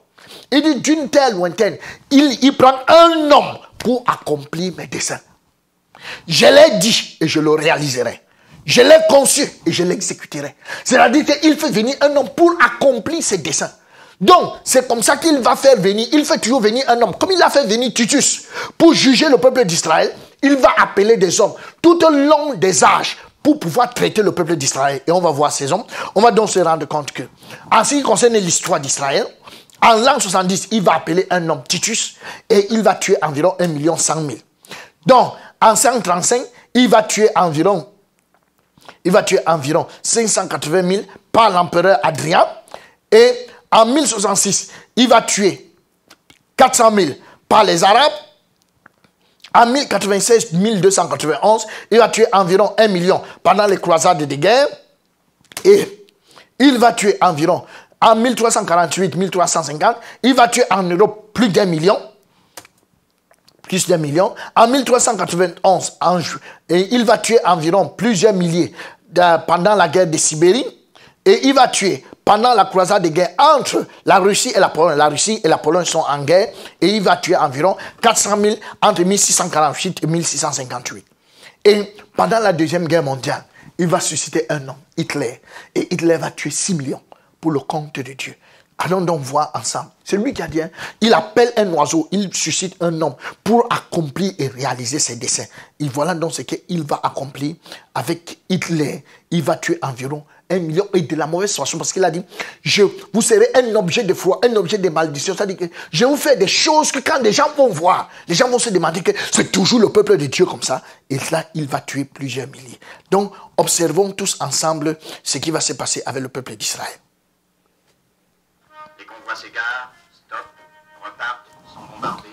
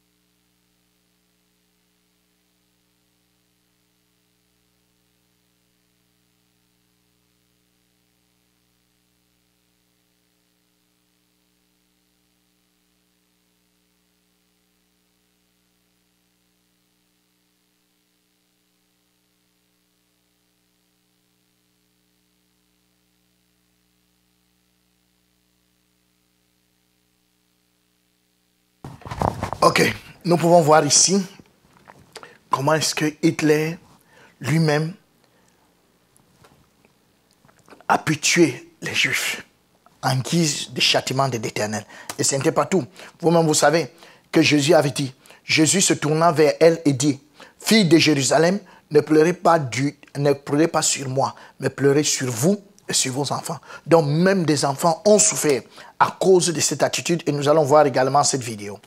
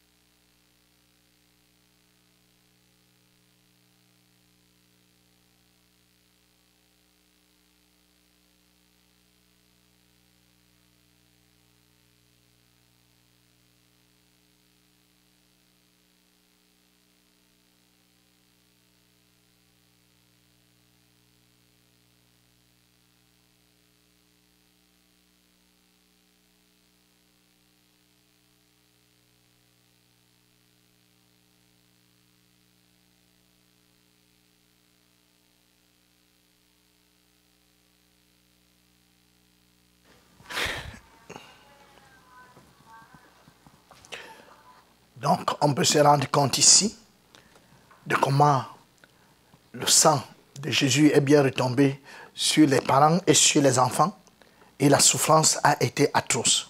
Qu'est-ce qui nous prouve que Hitler a été suscité par Dieu pour, châtier cette nation? Nous voulons voir des prophéties dont Isaïe avait parlé et que Hitler va accomplir pendant ce moment. Isaïe chapitre 3 verset 16 nous dit, l'Éternel dit, parce que les filles de Sion sont orgueilleuses et qu'elles marchent le cou tendu et les regards effrontés parce qu'elles vont à petits pas et qu'elles font résonner le boucle de leurs pieds. L'Éternel, le Seigneur rendra chauve le sommet de la fille de Sion. On était très étonnés que, avant que Dieu, avant ait ne tue les femmes juives, il les rassé d'abord. Or, ça, c'était en accord avec euh, la prophétie qui avait été donnée dans Ésaïe 3, verset 17. C'est-à-dire que ça avait été annoncé, mais lui, il disait qu'il coupait les cheveux des femmes pour faire les matelas pour ses militaires, les matelas et les oreillers. Mais c'était en accord avec une prophétie. Il disait aussi, il a aussi dit, l'Éternel, toujours dans Ésaïe 3, verset 17, l'Éternel découvrira leur nudité. C'est-à-dire que avant de tuer les femmes les juives, il les déshabillait d'abord. Parce que quand on met déjà la nudité des femmes dehors, ça veut dire que le cas est grave. Il pouvait d'abord les déshabiller et les faire marcher comme vous pouvez voir. Donc tout ça, c'est l'Éternel qui avait rendu cela possible. Il dit, les vêtements précieux et les larges tuniques et les manteaux et les gibecières. Donc c'est l'Éternel qui a fait tout ça. Les, larges tuniques, les manteaux et les gibecières, comme vous pouvez nous voir, tout ceci, il entassait tout ça en accord avec les Écritures. Et le Seigneur dit, au lieu de parfum, il y aura de l'infection, au lieu de ceinture, une corde, au lieu de cheveux bouclés, une tête chauve, au lieu d'un large manteau, un sac étroit, une marque flottissante au lieu de beauté. Donc on pouvait donc se rendre compte que au lieu que les gens aient le parfum, dont tellement ils ne se lavaient pas, une femme pouvait rester avec ses menstrues et même tu es blessé, tu pouvais dégager et sentir Or, il n'y avait pas de parfum. On peut se rendre compte qu'au lieu d'avoir une ceinture sur les reins, on utilisait plutôt les ceintures pour les faire pendre avec leurs ceintures. Au lieu de cheveux bouclés, donc on avait plutôt une tête chauve, on enlevait ça pour faire les matelas. Au lieu d'un large manteau, on avait plutôt un sac étroit pour pouvoir garder des petits éléments qu'on pouvait garder. Au lieu d'un large manteau, c'était donc un sac étroit, une marque flétissante au lieu de beauté. Donc ces gens qui étaient pourtant bien, ils étaient riches, ils étaient de la haute classe, il n'y avait plus que la, euh, marque flétissante, c'est-à-dire que c'est complètement flétri au lieu de beauté. Donc, comme vous pouvez le voir là, vous pouvez vous, rendre compte que ça, ce n'était plus que des caracasses, quelqu'un qui a le sein coupé et qui reste comme ça. Vous pouvez voir ici, on peut voir l'os qui se voit à l'extérieur. Donc, vous pouvez bien fendre là pour voir. Il y a des personnes à qui, des juifs à qui on ouvrait le crâne pour voir qu'est-ce qu'il y avait à l'intérieur. Donc, toutes ces souffrances ont été infligées par Hitler, mais tout ça par Dieu parce que Dieu avait décidé d'amener ses jugements. Et c'est pour ça que nous pouvons donc dire avec aisance que ces choses leur sont arrivées pour servir d'exemple. Et elles ont été écrites pour notre instruction à nous qui sommes parvenus à la fin des siècles. Donc ces choses qui sont leur sont arrivées, ça a été pour notre instruction. Et Dieu nous envoie dans ce petit texto pour nous dire que car si du Romains 11, verset 21, car si Dieu n'a pas épargné les branches naturelles, il ne t'épargnera pas non plus. Donc, si Dieu n'a pas épargné les branches naturelles, il dit qu'il ne t'épargnera pas. Donc, il ne t'épargnera pas. Pourquoi? Il te reproche même quoi? C'est ce que nous allons voir dans la prochaine session. Qu'est-ce que Dieu te reproche? Pourquoi il est décidé à ne pas t'épargner? Ça, c'est ce que nous allons voir dans la troisième session. Alors, nous avons eu, il y a une première session, celle-ci est la deuxième session, et nous allons donc passer à la troisième session. Si vous voulez les écouter, écoutez-les en ordre, je vous en prie. Merci de m'avoir écouté. Nous allons prier. Notre Dieu et notre Père, merci parce que tu nous as fait connaître, tu nous fais connaître qui tu es à travers l'histoire, à travers les faits historiques que nous avons vus, au travers du Jardin d'Éden, au travers de l'Arche de Noé, au travers de l'Exode, nous avons compris que toutes ces choses se sont faites et ça s'est fait par ta main. Et nous avons aussi compris à travers l'histoire d'Israël que toi, tu es le Dieu qui fait toutes choses, les bonnes et les mauvaises viennent de toi, et que tu es au contrôle de toutes choses. Et nous avons pu le comprendre pendant ces enseignements. Merci grandement, Seigneur, parce que tu es en train de construire notre foi. Et pendant que tu construis notre foi, nous prions afin que tu donnes à chacun qui va écouter cette vidéo de pouvoir parvenir à ta connaissance de la même manière. Merci grandement pour tout ce que tu fais dans ce monde, pour les âmes que tu sauves. C'est dans le nom précieux de Jésus-Christ que j'ai prié. Amen.